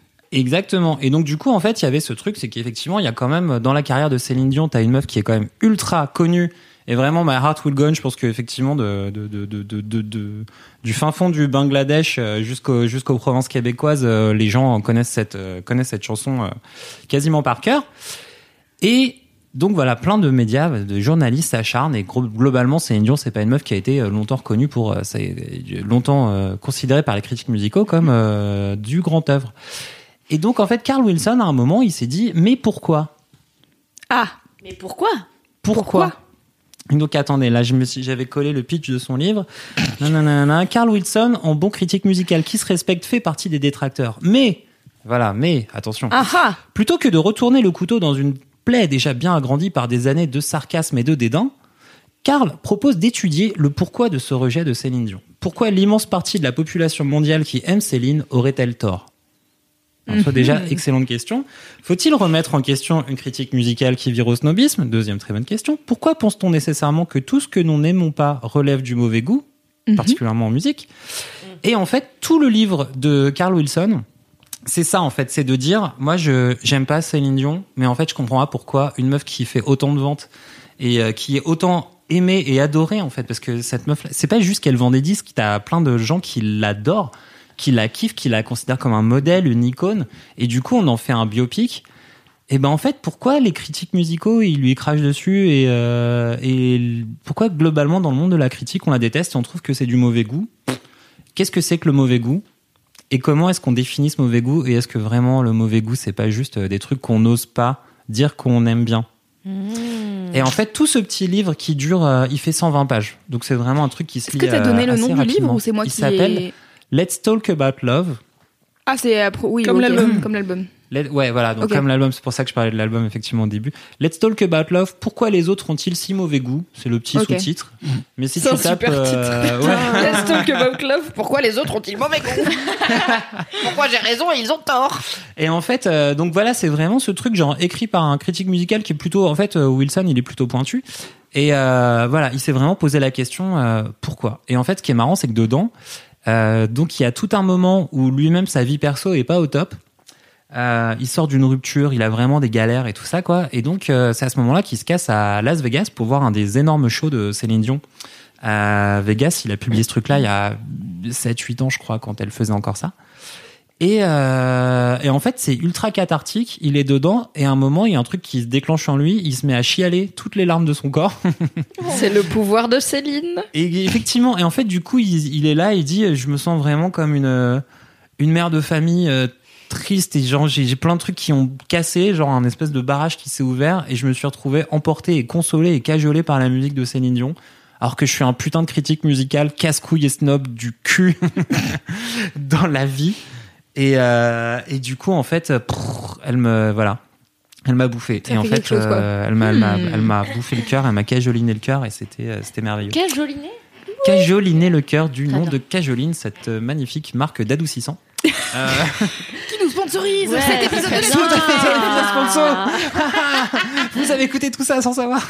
Pas du tout. Et euh, donc voilà, ce, ce livre-là, Let's Talk About Love de Carl Wilson, qui n'est donc pas le Beach Boy, mais le journaliste, euh, c'est euh, vachement Trop bien. c'est important. ton C'était mini-kiff. super bien. C'est mon mini kiff. Est-ce que je peux en profiter pour raconter une histoire? Oui. Quelle Indie Euh, Ouais, non, en fait, euh, moi, Céline Dion, je m'en bats la race, mais euh, Elle Mais- raconte bien. mais euh, en fait, euh, je sais pas si vous vous souvenez, euh, il y a quelques années, il y a le film de Dolan, Mommy, qui est sorti, Mhm. et en fait, il y a cette Mhm. scène dans la cuisine euh, où On ne change Ouais, c'est on ne change pas et c'est donc euh, cette mère qui a des problèmes parce que son fils est hyper violent et euh, elle finit par danser avec son fils qui met la musique de Céline Dion et euh, ils sont dans cette cuisine et ils dansent juste et la, la scène va durer 2-3 minutes. C'est assez long pour une scène de juste danse, euh, Ouais. en- tu vois. Et euh, moi, je me souviens qu'à l'époque, j'étais avec euh, mon avec mon mec actuel, mais c'était pas encore mon mec, c'était mon amant. Et on avait été voir ce film et on, on avait pleuré, mais toutes les larmes de notre de notre corps et sur cette scène et sur les scènes d'après. Et euh, et en fait, du coup, pour l'anniversaire de Naël, euh, il était parti en Angleterre et on était encore pas une fois, on était encore une fois pas encore ensemble. Et du coup, je lui avais fait une surprise qui est le truc le plus mignon que j'ai fait pour un mec. Et quand j'y reprends, je me dis c'est si ridicule, putain. et en fait, euh, je m'étais filmé euh, et je lui avais envoyé ça sur Skype après. Je m'étais filmé avec des pancartes pour lui dire écoute, je voulais te dire un truc pour ton anniversaire. Et derrière, il y avait on ne change pas. Et donc moi, je chantais par dessus Céline Dion en enchaînant les les pancartes comme ça. J'étais dans ma cuisine et j'étais levée comme ça en dandinant et je passais les pancartes et à la fin je, je vous disais je voulais juste te dire que je te kiffe et est-ce que tu veux bien peut-être pas sortir avec moi mais un truc comme ça tu vois. Et c'était ma Oh, première t'es la déclaration d'amour euh, à mon mec et sur Céline pour répliquer euh, la scène Choupi. de euh, de Dolan euh, qui m'avait tant marqué. Voilà. Ouais, comme quoi, Donc, je dois à Céline, un de mes couilles, oui, tout à euh, fait. finalement. Ouais. Mais en, en vrai, moi, j'ai, c'est pareil, Céline Dion, Ouais. moi, j'ai pas du tout été élevée à ça. Enfin, moi, mon père, c'est un gros snob, euh, il écoute John Coltrane et que les trucs des années 70, donc euh, on est sur, euh, voilà, du, du snob, quoi. Et, euh, et en fait, euh, je sais que ma meilleure pote, elle est, mais fan de Céline Dion, elle, elle connaît beaucoup de trucs de chansons françaises, alors que moi, j'en ai jamais écouté. Et en fait, euh, il y a, bon, alors je connais les gros classiques de Céline Dion, et quand j'ai découvert euh, Mommy et ce, justement cette scène avec On ne change pas, j'étais là, genre, mais c'est trop bien. Et je pense qu'il y a aussi un truc qui fait que Dolan dans sa réal fait que tout- tous les morceaux qu'il met dans sa BO, il marque un truc et vraiment Mm. cette, cette scène est tellement cool que à chaque fois que j'entends On ne change pas, je pense à Mommy Ouais. et, et vraiment c'est Il y a cette scène aussi J'ai une de- affection du coup alors que j'ai pas d'affection particulière pour Céline Dion parce que je connais pas. Donc c'est trop bien. Non, mais ça joue toujours un grand rôle pour Dolan, même. Je sais pas si vous vous souvenez dans Mommy aussi, où je Où sais il plus ouvre quel- le cadre. Il ouvre le cadre. Colorblind. Et voilà, c'était Colorblind, ouais. Mm. Donc t'as le gamin qui fait du skate et en fait euh, l'écran est pas encore entièrement ouvert Oui, et donc il pousse l'écran comme ouais. ça et là t'as le format définitif du film. Tu vois, c'est du génie, genre euh, voilà. C'est genre jusqu'à présent c'était un carré. Ouais, C'était Instagram et boum, ça devient YouTube. c'est très fort. Merci pour cette métaphore Cédric. Métaphore millennials. Le mec qui veut prouver sa légitimité à parler suis à dans un jeune. podcast de jeunes. T'as un peu fait un bruit de, de, de boîte à rythme des années 80, donc ça, ça correspond. HIP, HOP. Euh, moi, je voulais juste dire un, un- un autre truc. Et Moi, j'ai aussi un autre mini kiff, mais comme on a déjà parlé, Kalindi, en a parlé avant, c'est la, c'était la favorite et juste rapidement à quel Oui. point c'est brillant, à quel point c'est ouf, à quel point c'est un film sur la monstruosité, le grotesque, l'ambition. C'est trop génialissime. Allez voir ce film. Kalala, elle avait raison. Elle l'a poussé du haut de ses, de ses grands bras musclés avec ses muscles intérieurs euh, fermes comme de la ferraille. Et euh, putain, ce film est incroyable de ouf. Et il a I'm Sandra, and I'm just the professional your small business was looking for. But you didn't hire me because you didn't use LinkedIn jobs. LinkedIn has professionals you can't find anywhere else, including those who aren't actively looking for a new job but might be open to the perfect role, like me. In a given month, over 70% of LinkedIn users don't visit other leading job sites. So if you're not looking on LinkedIn, you'll miss out on great candidates like Sandra. Start hiring professionals like a professional. Post your free job on linkedin.com/achieve slash today. gagné plein de globes dorés et euh, c'est vraiment Et trop il a stylé. 10 nominations aux Oscars, euh, dont euh, meilleure actrice pour Olivia Colman, qu'elle aura sûrement parce qu'il y a mais c'est, de c'est- mais c'est toutes ces elle est, elle est ouf, elle est magistrale, mais elles sont les, les trois, elles sont géniales et vraiment faut voir ce film, faut que ce film il, il fasse un Oui. gros carton Oui, car il le mérite et c'est l'un des meilleurs trucs depuis 5 ans. Merci. Je suis d'accord. Voyez ça. Oui, moi je suis d'accord. Moi aussi, je l'ai vu en avant-première et Oui. c'était très bien. Et en plus il y a des lapins. C'est un film sur les lapins aussi. C'est un bien. film sur les lapins. C'est un documentaire sur les lapins d'ailleurs. On vous l'a pas dit. Je sens qu'il y a des gens qui vont être choqués parce qu'ils s'attendent à un documentaire sur les lapins et de ce que j'ai compris, c'est un peu plus vénère qu'un documentaire. Ah oui, Si vous voulez regarder un truc sur les lapins, je vous conseille le lièvre de Vatanen, qui est probablement la chose la plus chiante qui existe sur Terre, et en livre, et en film. Voilà. N'hésitez pas à ne Denis- jamais regarder ça. Ou Donnie Darko avec un lapin qui voyage à travers le temps. Merci Cédric pour ce mini couille. Mini couf. Mini quiff, mini Mini queenaman. quiff. Ce mini quiff euh, doublé d'un autre mini quiff. Euh... Putain, c'est chaud. Elle est fière d'elle. Ok, est-ce que. Mais, tu sais qu'à chaque fois, les gens ils pensent que c'est toi qui as inventé potentiellement, mais on peut dire que c'est moi ou, ou pas? T'es sûr? Moi je crois que c'était Kalindi. hein. Non, c'est moi, c'est moi qui ai mal articulé. Ah et oui, à chaque vrai. fois que j'articule mal, plus ton je, truc de mal crée des, je crée des mots. Tout à fait. Mini quiff. Bon, alors. Rétablissons la vérité, ça n'est pas moi, je te laisse cet honneur. C'est toi qui as créé, malgré toi, Mais potentiellement. cela dit, potentiellement, ça fait longtemps qu'on l'a pas utilisé, Kalindi. C'est vrai, bah dis donc, on n'y pense pas assez, Oh Mimi, que penses-tu Oh bon. J'ai l'impression d'être chez Laurent Ruquier d'un coup.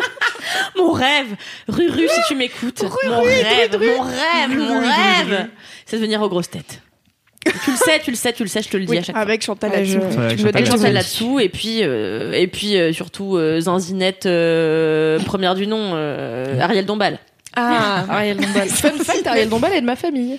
Voilà. Quoi De ma famille éloignée. Mais attends, comment on a pu passer à côté de ça Quoi Oh, je, je n'aime pas me vanter, mais non, c'est pas comme si je la connaissais, mais Ariel Dombal et moi, on a Mais genre du BHL, il est de ta famille aussi, du coup.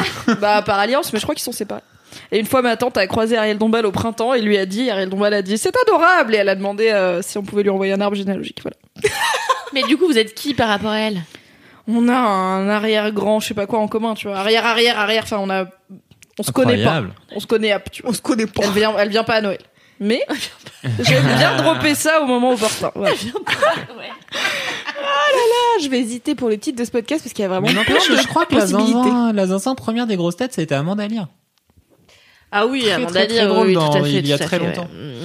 Pas, bon, il y a pas si longtemps que Bah, Amanda 30 ans. Lear, elle, elle est plus aux grosses têtes, je pense. Non, elle est plus grosse elle, est, depuis longtemps. elle est telle en... Ouais, non. Mais elle était bien zinzin et bien, bien, bien coquille. Mais bientôt en biopic, ouais. Ok, donc. Qu'est-ce qui se passe après les mini quiffs Les gros kiffs Les gros quiffs Mais aurait-on un, aurait-on un jungle pour On a euh, un lancer les jungle. gros chiffres? Et on a un jungle d'un certain Naël. Oh là là, en plus ça diversifie un peu les gens qui nous envoient des jungles. Attention, 3, 4, jingle. Alors celui-ci vient de me passer par la tête, comme d'habitude, a cappella.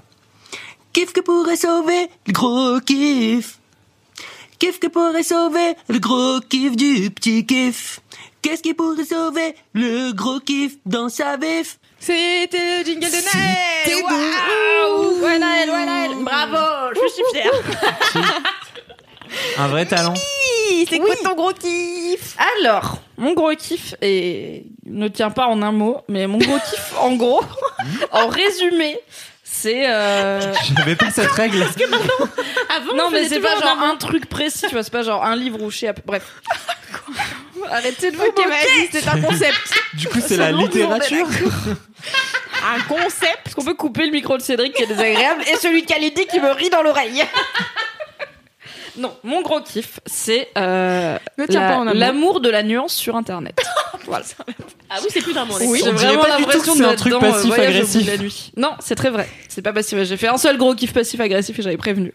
Donc, euh, non, c'est complètement premier degré. En fait, il se trouve que euh, pour faire, pour rattraper le contexte, j'ai un podcast qui s'appelle The Boys Club qui parle de masculinité. Je le fais toutes les deux semaines avec Fabrice de la team sucré salé. Et si vous êtes attentif à Laisse-moi kiffer, vous avez été écouter Léopold de Pérave. Tout à fait. Et t'avais un autre que t'avais adoré aussi. Il y avait Yvan. Il y avait... Il y avait. Bon bref, voilà. Ah, si vous êtes attentif, vous avez Bon, mieux il y a nous. Bilal, il y a plein de monde. Oui, il y a eu du monde. Et donc, Voilà.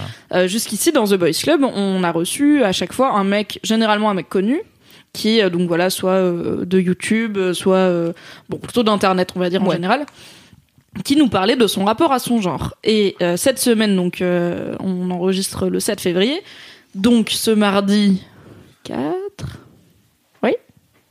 Non, 5 février 2019, j'ai publié le Boys Club d'Anthony. Et c'est un boys club assez spécial puisque c'est seulement le deuxième avec un an- enfin un anonyme, un inconnu en tout cas. Le premier c'était l'épisode de Noël où il y avait Kéliane, un jeune homme trans qui était venu nous raconter son parcours d'homme trans. Et le tout premier avec ton mec. Oui c'est vrai, j'oublie tout le temps. Car Bah il n'est alors, pas inconnu dans mon cœur. Mais oui, euh, en tout cas qui donc euh, c'est la troisième personne à n'être pas une euh, une, Une célébrité. rockstar. Voilà. Et euh, Anthony, euh, j'avais un peu peur de publier son épisode, même si je l'aime beaucoup, parce que donc déjà c'est un mec qui a été victime de violences sexuelles euh, perpétrées par des femmes euh, en majorité. Donc euh, bon, c'est un sujet euh, voilà un peu délicat et ces diverses expériences l'ont mené à pas avoir un rapport aux femmes très serein et à pas avoir un rapport au féminisme très serein, ce qui se comprend quand on l'écoute en parler. Et euh, bah, j'avais peur de le publier parce que j'avais peur qu'il se fasse euh, démolir en fait, parce qu'il y a eu, il y a quelques années, j'ai l'impression, dans les sphères féministes notamment, parce que c'est le sujet que je connais le mieux, mais j'imagine que dans toutes les différentes sphères du militantisme, c'était un peu pareil. Il n'y avait pas beaucoup de place pour la nuance. C'était euh, t'es avec nous ou t'es contre nous, et il faut être parfait dans la ligne de tout ce qu'on dit. Et si t'as une opinion divergente, ça veut dire que t'es plus bienvenu. Typiquement, si t'es si avec des féministes qui qui estiment que euh, porter des talons c'est se soumettre euh, au patriarcat et que tu dis bah mais peut-être c'est ma liberté à je sais pas à profiter de mon corps comme je le veux c'est non ok t'es pas féministe tu vois t'es une vendue au patriarcat c'était très dur d'avoir un petit peu de nuance là-dedans et j'avais l'impression que euh, ça s'était calmé depuis et qu'en fait les gens s'étaient rendus compte qu'à force de tous se tirer dans les pattes on n'allait pas loin et que on pro- ont passé beaucoup de temps et d'énergie à faire ça. Je m'inclus un peu dedans parce que je l'ai pas fait beaucoup, mais je pense que je l'ai pas pas du tout fait. Et euh, de en tout cas m'intéresser au bisbis interne, euh, voilà, de ah, est-ce que machin est problématique ou pas? Enfin bref, on s'en fout. Et j'ai l'impression que ça s'est calmé. Mais j'avais quand même peur de publier l'épisode d'Anthony parce que je sais que ouais, il y a des trucs qui dit qui vont froisser du monde, qui vont blesser. Moi, je pars du principe que quand on l'entend et ça rejoint ce que tu disais sur le caractère intime des podcasts, en fait, on entend sa voix, on entend que parfois sa voix tremble quand il parle de ce qu'il a vécu parce qu'il en a jamais parlé à l'oral.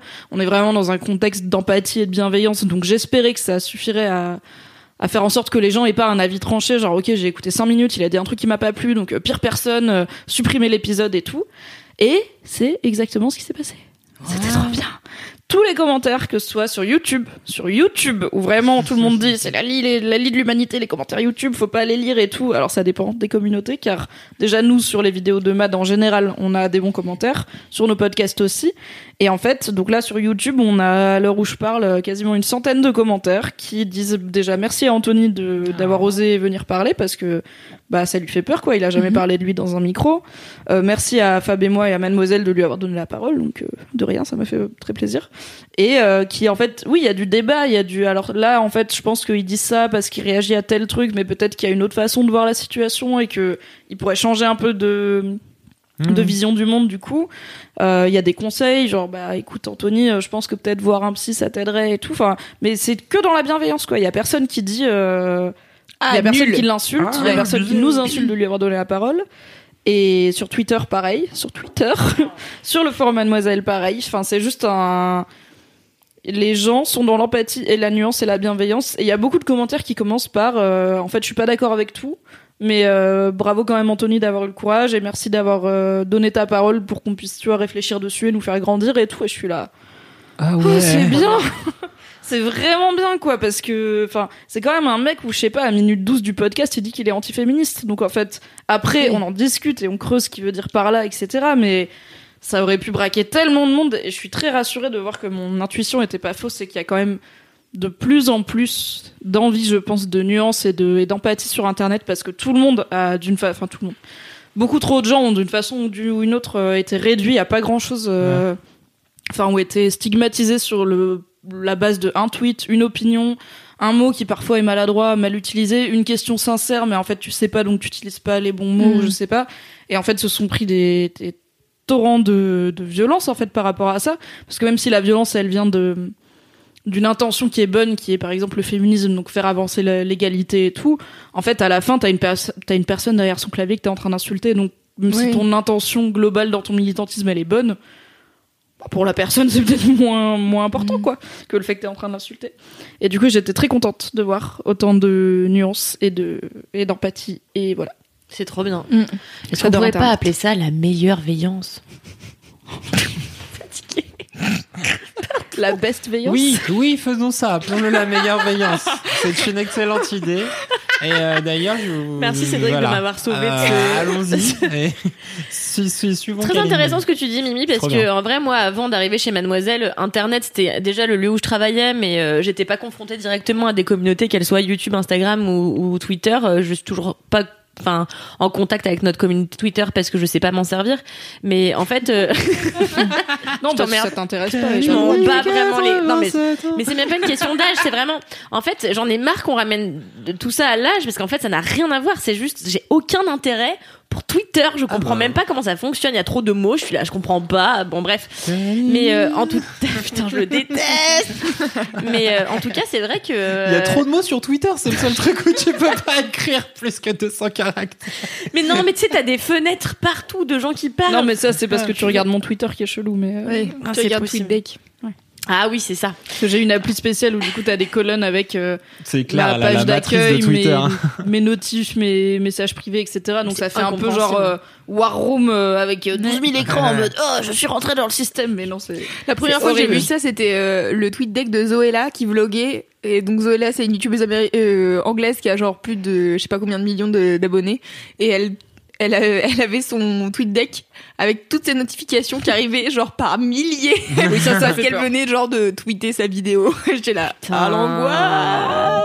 Non, mais il faut dire qu'en effet, c'est vrai que hum, moi je me rends compte euh, que les gens sont tous trop gentils et en fait on m'avait tellement dit tu vas voir euh, franchement si vous faites des vidéos YouTube et tout vous allez vous faire tracher et puis je pense que vous avez un historique où aussi vous avez connu un peu de violence de la part de certains de certaines communautés moi j'ai jamais été confrontée à ça en regardant les chaînes de des meufs qui bossent aujourd'hui dans le YouTube Squad et tout je suis là vraiment tout le monde ne récolte que de la gentillesse et de la bienveillance je trouve ça cool parce que je m'attendais tellement à énormément de méchanceté et en fin de compte pas du tout donc euh, saluons ça Grave. Et il faut savoir si vous êtes curieux ou curieuse qu'il y a il y a assez peu de tri finalement qui est fait dans nos commentaires. En fait, on.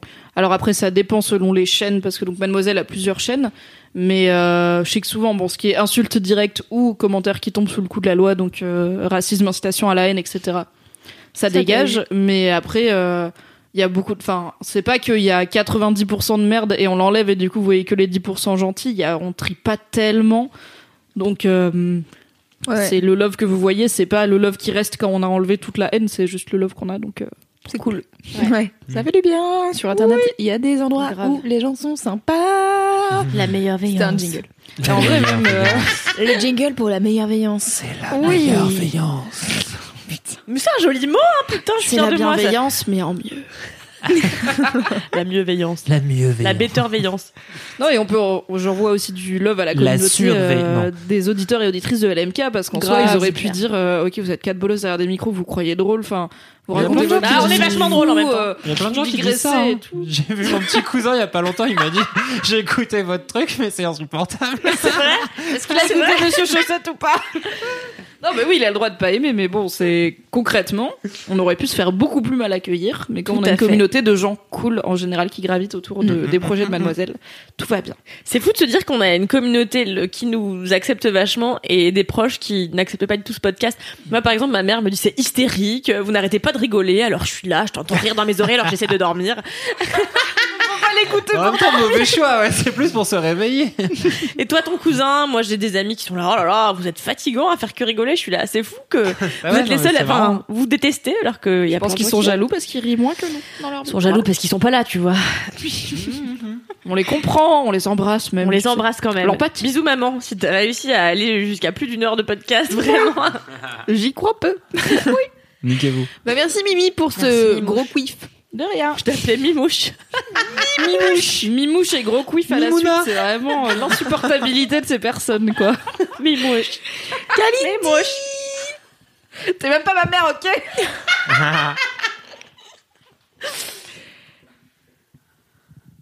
Bon, on t'attend. Hein. C'est ton tour. Alors moi mon gros kiff, je suis navrée parce qu'il va pas être, il est un peu prévisible puisque il y a plein de gens déjà sur Instagram qui m'ont écrit bon on sait très bien ce que ça va être ton gros kiff, ça va être Gérard mais parce que donc j'étais au festival fantastique euh, au festival international du film fantastique de Gérard May qui est un festival qui se tient tous les ans depuis 26 ans euh, à Gérardmer. Donc avant c'était le festival d'Avoriaz. Euh, c'est donc un, festival qui met à l'honneur euh, le cinéma d'horreur et plus globalement le cinéma de genre. Et c'est absolument génial. Pourquoi? Parce que euh, Gérardmer déjà. Donc le festival se passe dans les Vosges, dans la ville de Gérardmer, qui est une petite ville perdue dans les montagnes. Et oui, tu l'apprendras, Mimi. Euh, puisque Mimi hier m'a dit c'est dans les montagnes. Voilà. Pas avec tout à fait avec cette intonation là, mais C'est comme non, ça que parce parle que dans Mimi, ma oui. tête, et j'ai le droit de le dire parce que je suis alsacienne, les Vosges, c'est pas genre des vraies montagnes. C'est un peu comme... Non, mais après, j'ai grandi à côté des Alpes, je fais, ok, ça, c'est de la montagne. Ah, on tu fait des classements Vosges, entre les euh, montagnes, d'accord. Dixit, une C'est un personne peu qui ne des skie pas collines, quoi. Là, tu enchaînes. Je luge, un- ok. Faut de la pente pour luger. Je luge, c'est vraiment le pire verbe. C'est clair. Et, euh, et donc du coup en fait Gérardmer c'est une petite ville pour vous situer l'ambiance qui est vraiment euh, euh, entre plusieurs montagnes et qui entoure un lac qui du coup l'hiver est souvent gelé. Cédric tu dis si je t'emmerde hein. Et euh, Non, au contraire, je m'imagine le truc. cool. Et, euh, et Lui, ça ressemble vraiment à un décor de film d'horreur, surtout. Tout à fait, j'allais y venir. Euh, et donc du coup voilà, il y a cette ambiance déjà glaciale. Euh, on est dans la neige, le lac est gelé. euh, Il y a la plupart du temps du brouillard. Donc les gens sont là à courir d'une salle à l'autre dans le brouillard, en glissant, en se cassant la gueule dans la neige. Tu vois, il y a un côté et rigolo et euh, complètement fantastique, un peu mystérieux que moi j'adore. Et euh, donc cette année, j'ai eu la grande chance de faire partie du jury euh, de la critique et euh, du coup j'étais extrêmement BG. stressée parce que ouais c'était hyper cool. Mais en fait, étant une grosse bolosse qui ne prépare littéralement jamais rien à l'avance, euh, Dis pas ça, y a plus jamais personne qui va t'inviter dans leur jury. J'avoue. Alors étant une personne qui prépare toujours très bien, mais exceptionnellement cette fois-ci, euh, j'avais une angine trois jours avant, donc euh, voilà. Non, je m'étais pas du tout renseignée sur qui seraient les jurys avec moi, et en fait, je suis arrivée dans le train et genre je m'assois avec mon sandwich, euh, je suis en train de boire un smoothie, je le tenais avec mon coude parce que j'essayais de traîner ma valise. Enfin bon bref, j'étais en train d'être une grosse bolos, je, puais, j'avais les cheveux sales. Bref, je m'étais mis une grosse cuite la veille. Et du coup, euh, j'arrive au carré et là, je vois d'autres journalistes et ils me disent bah bonjour, on va se présenter quand même parce que du coup, on va passer cinq jours ensemble. Et je suis là, ah, vous, êtes- vous faites partie du jury, vous êtes qui? Je suis là, putain, je suis la pire. Et donc, il y a une Je meuf qui me dit alors voilà, je suis euh, Stéphanie du euh, du journal du dimanche et t'as euh, le président du jury qui s'appelle Philippe Rouillet. Qui me dit ah, je suis Philippe Rouillet. Je lui dis ah bah oui c'est vrai je vous ai reconnu vous faites pas. Et donc c'est un type qui fait partie du cercle sur Canal qui est une émission euh, dédiée à la cinéphilie et qui euh, accessoirement fait partie du magazine Positif qui est euh, juste un magazine euh, absolument exceptionnel et hyper pointu euh, sur le cinéma également. Donc j'étais déjà avec des pointures. Après j'ai rencontré un autre type qui était euh, programmateur et donc c'était un autre membre du jury programmateur pour euh, la quinzaine euh, des réalisateurs à Cannes. Donc c'est le type qui choisit quels vont Oh être yeah. les chefs-d'œuvre qui vont Ça être va. diffusés dans notre pays euh, à partir après le festival de Cannes plus un ancien de Libération où il y a passé 15 ans. Euh, bon bref j'étais qu'avec des grosses pointures et j'étais là salut alors je j'ai rien préparé les films internet ça va vous? et donc j'étais tout de suite plongée dans cette ambiance un petit peu spéciale qu'avec des gens qui ont presque le double de mon âge et qui en plus ont le double de connaissances, voire le triple, voire le quintuple. Mais non, à chaque fois tu te réduis, mais c'est pas vrai Camille. Non, non, tu je me réduis de pas. euh, C'est une, réalité, mais elle est pas grave du tout, tu vois. euh, C'est pas un complexe, c'est juste une réalité qu'il faut embrasser, sinon je vis c'est Bah, ils ont un vois. peu plus d'années que toi, donc forcément, ils ont ça. plus de Oui, connaissances. Donc la bouteille, comme on dit. C'est un génie. Oui, tout à fait. et, euh, et donc on est de arrivé à. 167 ans. Il est chiant et pas très fort au calcul mental. Et donc on est arrivé à Gérardmer euh, mercredi dernier avec euh, dans une tempête de neige qui était très à propos. Et euh, donc on s'est super bien occupé de moi euh, pendant tout le festival où j'ai une super chambre d'hôtel, euh, j'ai bien mangé. Vous savez à quel point euh, si vous écoutez ce podcast régulièrement ça compte dans ma vie. tout le temps moment où tu parles de pouf. miam, miam, miam. Et en fait, j'ai passé un, une semaine. Je peux pas dire qu'elle ait été euh, absolument euh, extraordinaire, enfin qu'elle ait été euh, super en termes d'émotion, parce que j'ai été stressée euh, à peu près les deux tiers du temps, parce que je me disais il faut que je sois à la hauteur, parce qu'en fait donc euh, le rôle de jury, euh, c'est qu'en gros tu vois tous les films qui sont euh, dans, qui font partie de la compétition. Donc il y avait 10 films en l'occurrence cette année, plus les films hors compétition, plus les courts plus les courts métrages. Et en fait, à l'issue de ce festival, on a dû délibérer et donc euh, choisir un film qui allait être primé, euh, prix de la critique, ce qui peut donc peut changer le destin d'un film. Euh, bah forcément, les prix ça Bah oui. aide à être distribué et ça aide à plein de choses. Et euh, donc c'était un rôle que j'avais encore jamais eu et qui était euh, hyper stressant et encore une fois de me retrouver à côté de ces pontes qui eux faisaient ça depuis des années, qui ont l'habitude de juger des films à partir de certains critères. Moi je le fais souvent au ressenti et à est-ce que moi ça m'a parlé, est-ce que euh, voilà j'ai été émue? Enfin, des trucs assez finalement primaires et instinctifs. Euh, j'ai appris plein de choses. En fait, pourquoi euh, c'est mon gros kiff? Parce que ça a été une formation en accéléré. Vraiment, en cinq jours, j'ai appris plus que en des années à l'école. Parce que quand tu sais pas, quand les gens sont autour de toi et te disent alors tel film en 52, génial, euh, chef d'œuvre, machin, et toi t'es là, je sais pas ce que c'est, mais je vais pas passer pour une bolosse. Du coup, du coup, j'étais avec mon téléphone sous la table à chaque fois en train de checker. Et du coup, j'ai retenu tellement de films, tellement de réalisateurs que je connaissais pas. Ça a pénétré mon cerveau. Ça va en sortir bien sûr. Hein. Mais euh, titre. Quoique, titre un peu dégueulasse Ouais. quand même, hein, d'un film à la base intellectuel. d'Alien, quoi. Mais euh, c'était vraiment super. Et en fait, j'ai rencontré des gens qui m'ont tellement euh, inspiré. J'ai rencontré un type notamment qui faisait aussi partie du jury avec moi, le même qui est programmateur pour la quinzaine des réals Ah. à Cannes. Lui, il écrit un livre avec euh, Nicolas Winding Refn, qui est un de mes réalisateurs préférés, qui a réalisé entre autres Drive, Only God Forgives et plus récemment The Neon Demon, et qui va sortir une série euh, dans quelques semaines. Euh, une série très noire, euh, comme il a l'habitude de faire. Et donc, euh, ce type qui était avec moi a passé six ans ou sept, je sais plus, avec Nicolas Winding Refn, à écrire un bouquin qui pour l'instant fait 300 pages, où il lui livre, euh, où euh, Nicolas Winding Refn lui livre toutes ses toutes ses, tous ses doutes, euh, toutes ses errances et tout. Et donc lui, il les recueille, il passe son temps avec lui à discuter et à essayer de produire quelque chose de probant, d'intelligent et qui surtout va donner envie au public de découvrir plus amplement son œuvre. Et voilà, j'étais avec des gens qui m'ont passionné et on était... L'invité d'honneur, c'était Udo Kier, qui est un. Alors, son nom vous dit peut-être pas grand-chose, mais si vous le googlez, je pense que vous connaissez son nom. C'est un acteur allemand qui est né pendant la Seconde Guerre mondiale et qui a joué dans beaucoup, beaucoup de films, notamment ceux de Lars von Trier. Donc, il a un cinéma en général qui marque assez, puisqu'il a des rôles dans des films qui sont quand même un petit peu euh, chelous. Et c'était l'invité, euh, un des invités d'honneur euh, du festival avec Eli, et Eli Ross, qui a fait Hostel, Hostel 2, euh, Cabin Fever et tous ces films-là assez gore.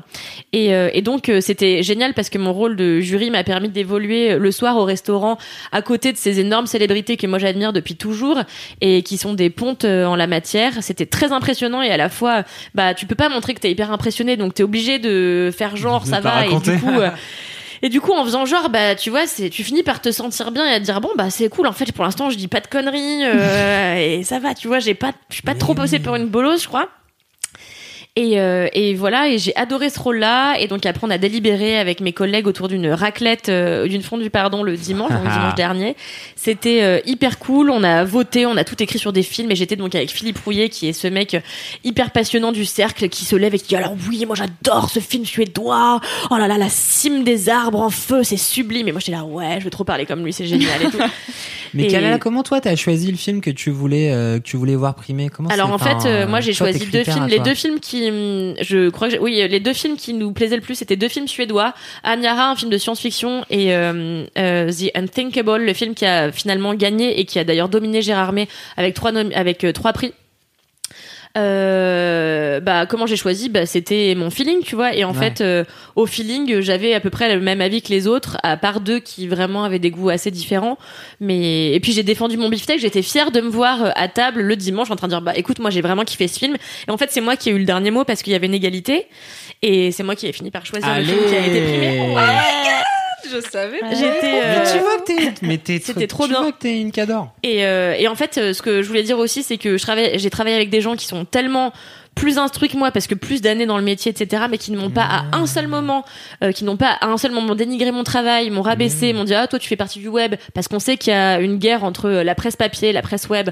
En réalité, là, il y en avait pas du tout. Tout le monde était hyper intéressé par ce que je faisais, Ouais, par la jeunesse et la fraîcheur que je pouvais snobs, apporter. euh, Pardon? Il y a une guerre chez les journalistes snobs depuis euh, depuis des C'est années. ça. Mais... Sauf qu'en fait, il y avait pas de guerre là, tu vois, j'étais C'est à ça, un quoi. dîner à un moment donné où à côté de moi, il y avait un mec du monde, à ma droite, il y avait un mec de Télérama qui s'appelle Jérémy Couston que je lis depuis 10 ans. C'est que des gens que je lis depuis des années, j'étais avec eux à table et on a parlé de la cuisson du poulpe. Enfin, tu vois, genre vraiment on était juste réunis autour de notre passion pour euh, bah, être bon vivant et bien manger, bien boire. C'était trop bien et j'ai une petite vie de bolo à vous raconter. Euh, Ah, Kalindi en festival sans vide bolo, ça aurait été bizarre. À Qu'est-ce que bon t'as dit à Eli Ross Non, j'ai Non, j'ai rien dit à Eli Ross euh, du tout. J'ai été saoule, franchement, je vais pas vous le cacher pendant cinq jours parce que c'est la vie des festivals. On passe notre temps à picoler, le champagne coule à flot, tout est gratuit, donc tu bois, tu bois, tu bois, tu bois. Mais c'est pas L'alcool ça. est dangereux pour la santé. L'alcool est tout à fait. Mais mon ma vie de bolo, c'était pas à ce moment-là, c'était au départ, donc j'étais même pas encore bourrée. Je avais la gueule de bois. j'avais la gueule de bois. Non, mais j'ai la gueule de bois depuis une semaine, hein, vraiment.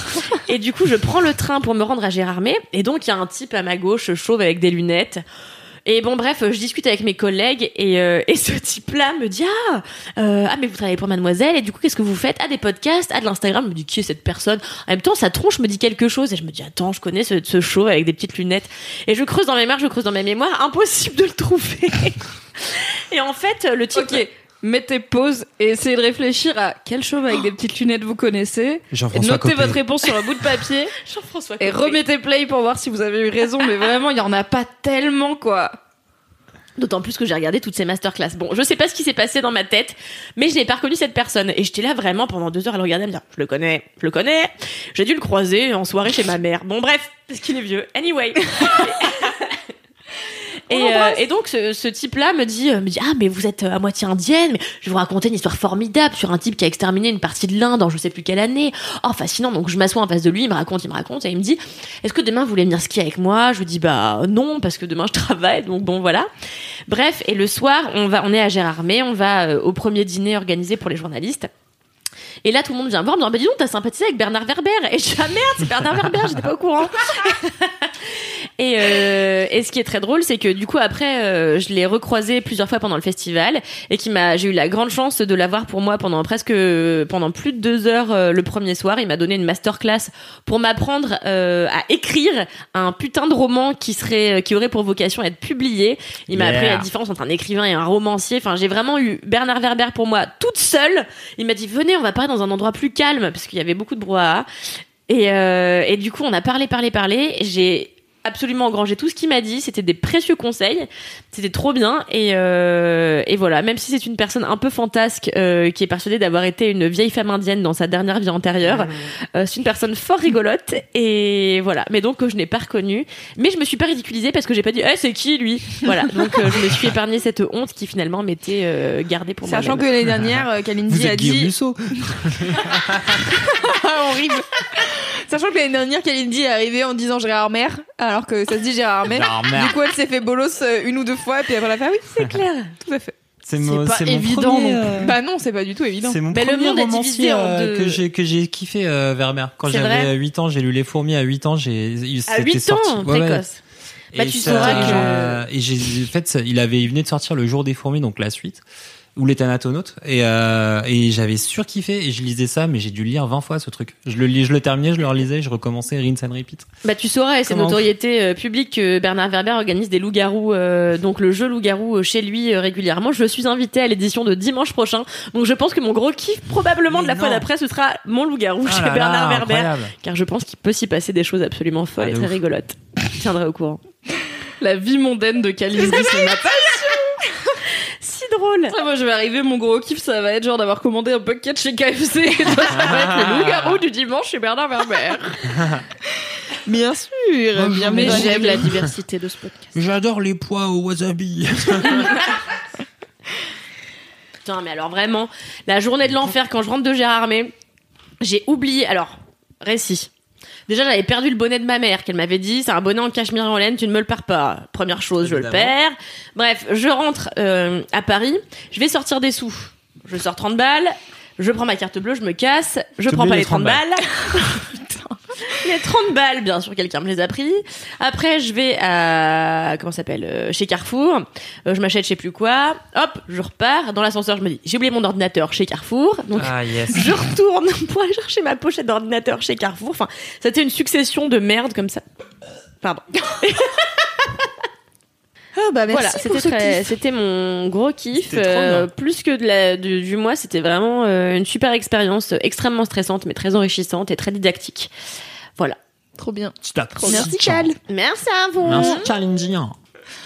Donc c'est l'heure de mon mini kiff. Hein. Oui. Gros gros kiff. Quel est ton mini Ah non, c'est mon gros kiff. Ah, quel est ton gros kiff Oh là là, mon gros kiff. Mon gros kiff. Euh, écoutez, c'est euh, une personne formidable. C'est Esther, la stage. La meuf un peu trop à fond. Alors, euh, non, c'est une autre personne euh, de qualité. Euh, c'est Lena Situation. Car en fait, ça fait longtemps que je me dis que je l'ai sur ma liste et que j'en ai jamais parlé. Je me suis dit, bon, en fait, il est temps que j'en parle.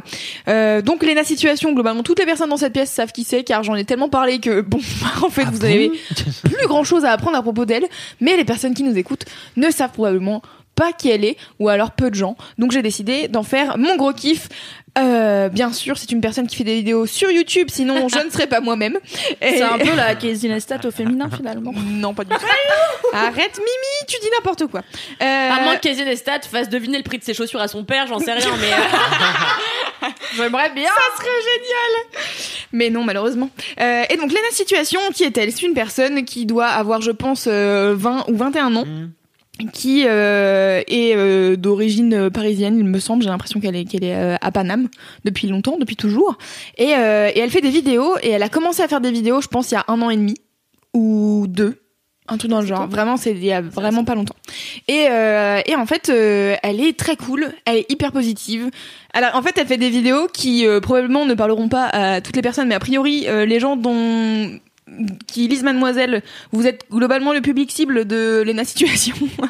Euh, donc elle fait des vidéos assez lifestyle, elle parle de mode, elle parle de beauté, elle fait des vlogs beaucoup. Et en fait, elle s'est fait connaître euh, l'année dernière Alors attends, parce que non, c'était pas l'année dernière, c'était pas en 2018, c'était en 2017 du coup. En 2017, elle s'est fait connaître parce qu'elle a fait euh, des vlogs pendant tout le mois d'août, donc un par jour. Et donc euh, je sais pas si vous vous rendez compte de la masse de Ah, travail bah que oui. c'est de faire un vlog tous les jours, c'est filmer tous les jours des trucs intéressants euh, ou alors euh, approximativement intéressants. Euh... bah, quand je vois ce qu'on fait dans le vlog de Mademoiselle, je me dis bon voilà. Euh, et- Attends, on a quand même filmé un prout aujourd'hui. voilà donc bon, bon, approximativement intéressant donc. Camille. Bien sûr. Camille. Bien entendu. Euh, et, euh, et en fait, euh, qu'est-ce que je disais Oui, ça demande de beaucoup de travail. Donc tu filmes toute la journée, après il faut que tu fasses ton montage et que tu uploads sur YouTube, que tu fasses tous les trucs de YouTube euh, pour que ta vidéo elle soit bien référencée et tout, Mhm, machin, mhm. bref. Et donc elle a fait ça pendant un mois et sa vie en 2017 c'était elle avec sa meilleure pote euh, qui font des vidéos euh, un peu cons, elles vont faire des magasins, elles font enfin des trucs de meufs euh, qui ont 18 ans, tu vois. Et, euh, et en fait, elle a refait euh, en août 2018 euh, 30 jours de vlog. Et c'est comme ça que je la découvre, c'est par ses vlogs. Et en fait, elle est assez chou parce que tu sens que, ben, encore une fois, on va revenir au fait de l'adolescence, de grandir, de s'apprécier, tout ça. Ça, C'est un peu mon bail. Et euh, Tu en vas fait, pleurer, Loulou? Non, je pense pas. Je suis pas sûre. Et on va voir. Pronostic. Le panda. Fait- Faites votre pronostic maintenant. Mettez pause comme tout à l'heure. Vous l'écrivez sur un papier. Louise veut pleurer. Oui, non, on ne sait pas. Euh, Et en fait, euh, elle est, elle, elle est hyper euh, touchante, je trouve, parce que, bah, enfin, tu vois, se filmer euh, démaquillé euh, devant plein de gens qui te regardent, etc. C'est toujours un peu un truc. Challengeant quoi si t'es pas habitué à te montrer démaquillée et donc du coup elle est elle a les cheveux frisés euh, assez euh, volumineux et en fait elle se les lisse régulièrement et elle est dans une phase d'acceptation de, de ses cheveux enfin bref elle a des vraiment tellement beau. Ouais, ils sont, beaux. magnifiques. Euh, qui sont vraiment en fait des, des questionnements, je trouve, qui sont typiquement dans les trucs des mademoiselles. Et donc j'ai commencé à la suivre et tout. Et, euh, et après j'ai découvert son, sa tagline. Sa tagline c'est plus égale plus. En gros tout ce qui est positif va te ramener du positif et soit positif dans ta vie et tout. Et en fait je trouve que c'est vraiment... euh, un super modèle pour les meufs en fait euh, là donc elle a un peu vraiment là elle a décollé donc euh, je disais euh, la- sa vie en 2017 c'était être avec ses meilleurs potes et faire des conneries et tout et là ses vlogs euh, de euh, ses vlogs de août c'était genre ouais bon bah là je vais en voyage presse avec Jennifer et puis là je vais en ceci je vais là et là je suis invitée pour un voyage pour faire ci pour faire ça et euh, et elle a gagné beaucoup de de Et elle a aussi, ouais. donc du c'est coup, une- bientôt à l'Eurovision. mais en fait, lui. tu, tu, et ils se sont rencontrés il y a pas longtemps avec Bilal. Ouais, parce que je regarde les vlogs, donc du coup, je connais un peu leur vie. ils sont rencontrés il y a pas si longtemps que ça, et en fait, ils sont vraiment bien appréciés. Et je pense que ça rapproche aussi d'avoir 19 piges et d'avoir un, Oui, suivi sur Internet qui est assez, euh, assez conséquent. Et donc de dire, en fait, tous les trucs, justement, enfin, tu vois, on parlait des commentaires tout à l'heure. En fait, je pense qu'il y a aussi une vibe où Bilal, par exemple, il s'est, il s'est pris Ouais. une vague de haine. Et en fait, je pense que ça fait aussi du bien d'avoir des gens sur Internet comme toi qui peuvent éventuellement subir des trucs un peu euh, violents et qui sont là pour te soutenir et tu sais ce que c'est parce qu'en fait, tu as traversé Mm. des trucs un peu euh, similaires ou en tout cas, euh, quand tu te prends un commentaire négatif, c'est là, ah oui, bon, ça fait chier, en effet.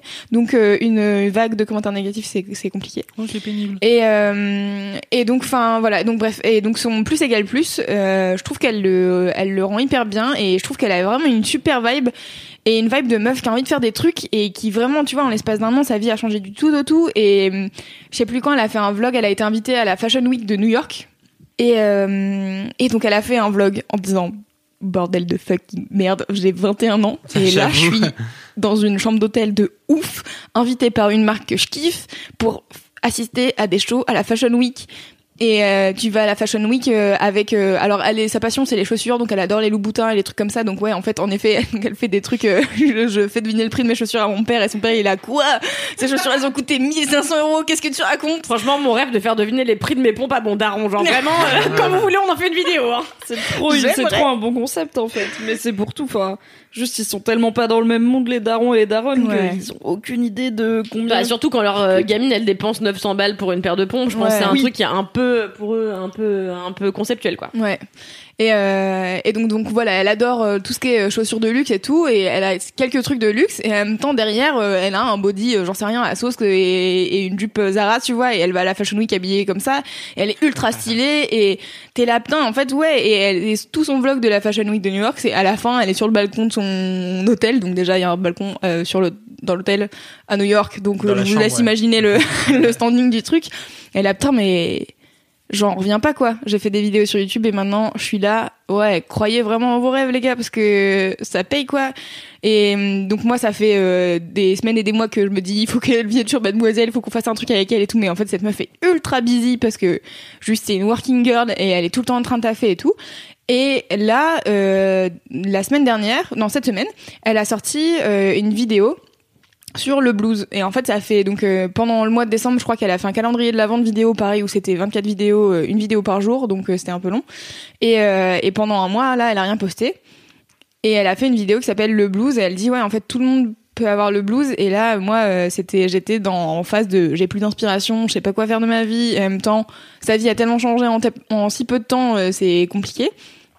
Et sa vidéo est trop cool. Et encore une fois c'est bon bah ouais ça va pas. Mais en fait j'ai eu le temps de d'aller moins bien et pareil elle montre un tout petit bout d'un call avec son père où son père il est trop mignon. Il est trop chou il lui donne trop d'encouragement et tout. Et je sais pas en fait ça me fait vraiment plaisir de regarder cette meuf euh, évoluer et j'aimerais trop qu'on la reçoive sur, chez, sur Mademoiselle euh, si vous voulez euh, envoyer ce podcast à Elena Situation je le ferai moi-même mais voilà n'hésitez pas. Et, euh, et en fait ouais je la trouve je la trouve hyper cool et hyper positive et je trouve que Putain, euh, souvent on se fout de la gueule des youtubeurs en disant que c'est des rôles de merde et tout. Enfin, tu vois, genre tous les snobs ou les vieilles personnes euh, qui connaissent pas, euh, qui connaissent pas vraiment euh, l'univers de YouTube euh, sont un peu euh, négligents et trouvent que c'est un peu des, des modèles nuls et tout. Et je suis là vraiment, bah voilà, voilà la preuve euh, contraire quoi. C'est vraiment cette meuf est hyper stylée, elle est hyper cool, hyper positive et ça me fait trop plaisir de, de voir des gens comme ça sur YouTube. Donc euh, voilà, bisous les situation. Bisous. Bisous Léna. Bisous Léna. À bientôt. Bisous les gens qui font des trucs bien Mademoiselle. et que vous. que Non mais là en ce moment elle est à Los Angeles. Bon bah voilà, bon bah, Ça va, fait- c'est pas loin. Tu prends le RER et t'es là. Tu Ouais, fais bah, Bah, à peu près comme pour aller À à, Pau. Pau, À Pau, finalement. Mais ouais, mais attends, moi je vais à Anvers après, la station de métro. Voilà. Blague de parisien. Exactement. Voilà, c'était mon gros kiff. Euh, Merci. car j'aime trop les situations. Merci, Loulou. Est-ce que pourquoi elle s'appelle Léna Situation? C'est une excellente question. Probablement il y a une réponse dans une de ces vidéos, mais j'ai pas tout regardé. Mm. Donc je euh, sais pas. On lui demandera quand on la verra. C'est Ouais. peut-être comme Denis Lamalis ou un truc comme ça, tu vois. Elle... se- Mais non, son pseudo des. Léna, elle se met dans des situations. Des drôles hein. de Elle reste dans situations, ces je- situations. je- hein. Tout, tout, tout. Je sais pas, j'avoue, je sais pas. Léna Situation. Je n'ai pas la réponse à cette question. Madame si tu. Peut-être elle s'appelle elle- situation au pluriel. Elle s'appelle Situation. Lena Mafouf. Attends. C'est peut-être pour ça qu'elle a c'est changé. Ouais, c'est mon- ma fille, c'est Mafouf. Malouf Non, c'est Mafouf. Mirabeille Ah Ma ouais. Mafouf. Ouais, l'hôtel Mafouf. Tout le tout l'été, oui. M A H F O U F. Désolée. J'essaye de pas rire, mais il y a Cédric qui est mort de rire car il a 8 ans. C'est vrai que c'est drôle en même temps. En même temps, j'avais jamais vraiment fait le rapprochement. T'avais jamais. Tu Mais savais jamais oui, ça parce que je l'ai vu écrit. Ah T'as fait un petit H aspiré et tout, mais quand tu le prononces, bon, c'est Bah non, mais c'est oui. pas grave. Et bah oui, elle s'appelle Lena Mafouf. Mais c'est un très beau nom de famille. Non mais j'adore, mais en vrai j'adore. Putain, non mais imagine en plus le bullshit qu'elle s'est pris mais- à cause de son putain de nom de famille Bah, pendant qu'elle était au lycée quoi. Mais en vrai, ma, ma, ma Et petite passion, c'est d'imagi- d'imaginer les vannes que tu peux te prendre quand t'as quand, quand t'as un nom de famille pété et que t'as 8 ans.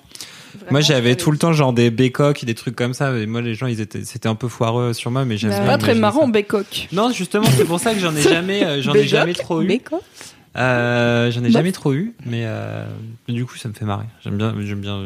Imaginez. Mais les c'est cool parce qu'en fait, les imaginer. gosses, ils veulent te tacler, même si ton nom, ils prêtent pas vraiment au taclage, Oui, tu oui, vois, parce clair. que... Moi, Moi, j'ai des blagues de quoi. euh, bah oui, c'est ça. Moi, on me disait, hey, jusqu'à lundi, j'étais là, ouais, super. Moi, les gens essayaient de trouver des trucs qui rimaient avec Louise. Et vraiment. Euh, La les mouise. trucs- Louise Bah ouais, c'est ça. C'était la mouise. Quick quiz. Et voilà. Mais en vrai, le truc, c'est que je trouve que c'est, alors ça peut être euh, méga euh, harcèlement et vénère, mais globalement, je, de- non mais en fait, tu vois, effectivement, de harceler un môme en se foutant de la gueule de son famille euh, ou de whatever et, et de multiplier ça par euh, 25 personnes dans ta classe. Mais en fait, assez globalement, juste les gens, ils trouvent des noms un peu pétés, ils essayent le truc. Tu vois, genre, c'est les premières tentatives d'humour, en fait. Et d'essayer de faire des blagues euh, façon les grosses têtes. Madame Grosse-Père de Loche, tu vois, genre, c'est vraiment... Alors, tu c'est n'écoutes, ça vraiment se voit, tu n'écoutes pas les grosses C'est les têtes. petites têtes. Et euh, du coup, j'aime bien. C'est des tentatives Les de l'humour têtes. foireuse. Les minces visages. Et du coup, c'est pour ça j'aime bien les. j'aime- C'est la marque que pousse des grosses têtes, ouais. Mais du coup, je trouve toujours un peu pathétique et On est mignonne. un peu les euh, minces visages quelque part. Voilà. Pathé- pathétique et mignonne ces tentatives d'humour sur les noms de famille parce que c'est les premières que tu peux vraiment essayer de faire. Si vous aimiez Camelot, vous sauriez qu'il y a le clan des semi-croustillants et le clan des petits pédestres. Les petits pédestres, oui, c'est bon ça. Et les semi-croustillants. C'est ça, je m'en souviens plus. Voilà, bah ceux qui aiment Camelot reconnaîtront, sinon je vais encore faire chier tout le monde, donc je vais fermer ma gueule. Euh, bah, T'inquiète pas. Les gens, ils. Je t'aime, Khalid. Ah putain, je dé... Ok Myriam, On va se péter Donc, sur le parking. Léna, on l'embrasse. voilà, on fait des bisous à Léna Situation. De la euh, part des minces visages. De la part des minces visages. Et maintenant, on enchaîne avec le gros kiff de Cédric. Gros kiff de Pas un Cédric. gros kiff de Cédric. En fait, euh, au début, je savais pas si je devais le faire car c'est un gros kiff de jeux vidéo d'horreur. Donc en plus, on est vraiment pas du tout euh, dans, dans le, dans le délire. Mais il y a peu, à une grosse stuff, quelqu'un euh, est venu me dire, moi j'aime bien quand tu parles de trucs que tous les autres ils te vannent. On te déteste. Écoute-moi bien, je sais pas qui tu es, mais on te retrouvera On va te retrouver Moi, je t'embrasse. Et donc c'était c'était un jeune homme qui me disait moi j'aime bien les jeux vidéo, les escape games et tout ça, ça m'intéresse quand tu en parles. donc du coup et puis comme j'y ai vraiment passé beaucoup de temps cette semaine et bah du coup c'est quand c'est quand même vraiment mon gros kiff. C'est euh, et alors il y a une petite histoire dessus, c'est une histoire comme le rattrapage du passé et tout ce genre de conneries. Euh, c'est Petite étape de la vie ou... il y a un peu un petit étape Ah. de la vie. En fait, c'est un jeu vidéo, donc c'est le remake de Resident Evil 2. Euh, jeu qui est sorti euh, sur PlayStation en 98 dans sa version originale et donc qui ressort là pour son 20e anniversaire en, euh, en janvier 2019. Voilà. Ouais, ils ont pris un peu de retard, j'imagine. oui, c'est le temps de traduire euh, le japonais, je sais pas.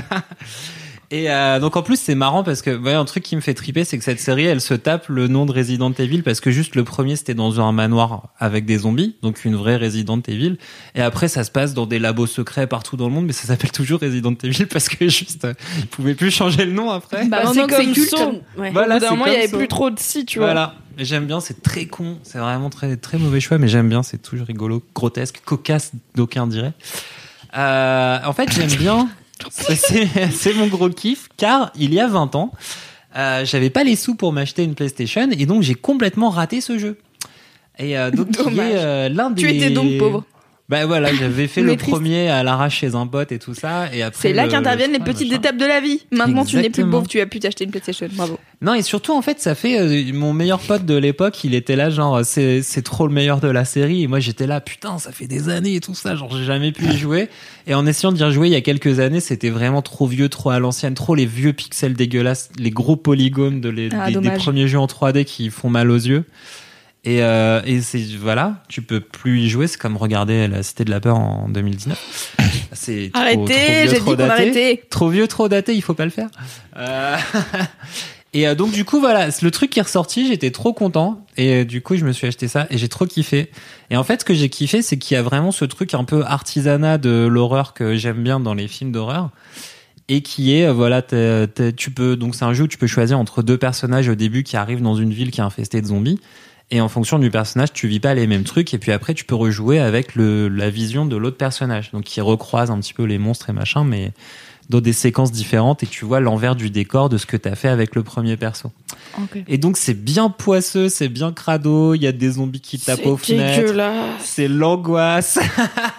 et c'est bien euh, en fait c'est bien un peu euh, vraiment gros bad quoi. Tu vois, c'est il y a pas de lumière, t'es là Un dans des T'es là avec ta petite torche et en plus c'est un jeu vidéo donc tu vis vraiment le truc parce que c'est ton personnage qui le c'est pas comme dans un film où tu peux voir un peu le foreshadowing de Mm. le monstre il va attaquer là parce qu'on t'a montré la fenêtre euh, dans les dix premières minutes et donc tu sais qu'elle est fragile donc euh, dans 40 minutes euh, ce sera un piège. Là t'es Enfin, juste là. euh, Chekhov, oui. Hein?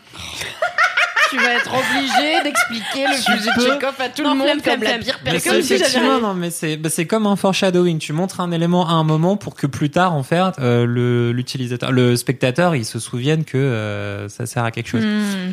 Et euh, donc en fait, dans un jeu vidéo, t'as pas ça. T'es juste dans une exploration euh, d'un truc, dans des nouveaux endroits où il fait tout sombre, tout poussiéreux, et en plus Il y le a des remake il est magnifique. de zombies, J'ai regardé oui. mon ami Mathias Jambon y jouer parce que je peux pas jouer à ça, j'ai beaucoup trop peur. Eh ouais. Il y a des connards de zombies coupés en deux là, comme dans l'épisode 1 de Walking Dead, genre ils ont que ils ont plus de jambes, Ils tu ont vois, ils ont plus rien sous le nombril. et tout. Et du coup, ils rampent par terre. Donc, t'arrives dans la pièce, tu fais tourner ta lampe torche de connard parce que vraiment, tu vois rien. Là, Tu, vois, les zombies de- debout. Bon, déjà, c'est bien, tu vois. de- Et après, tu crois que c'est bon, tu sais où ils sont les zombies. Mais non, il y a des enculés non, qui rampent dessous le bureau avec leur trip à l'air et qui te mordent. Et il faut genre trois balles pour tuer un zombie. Et, t'as trois balles au début.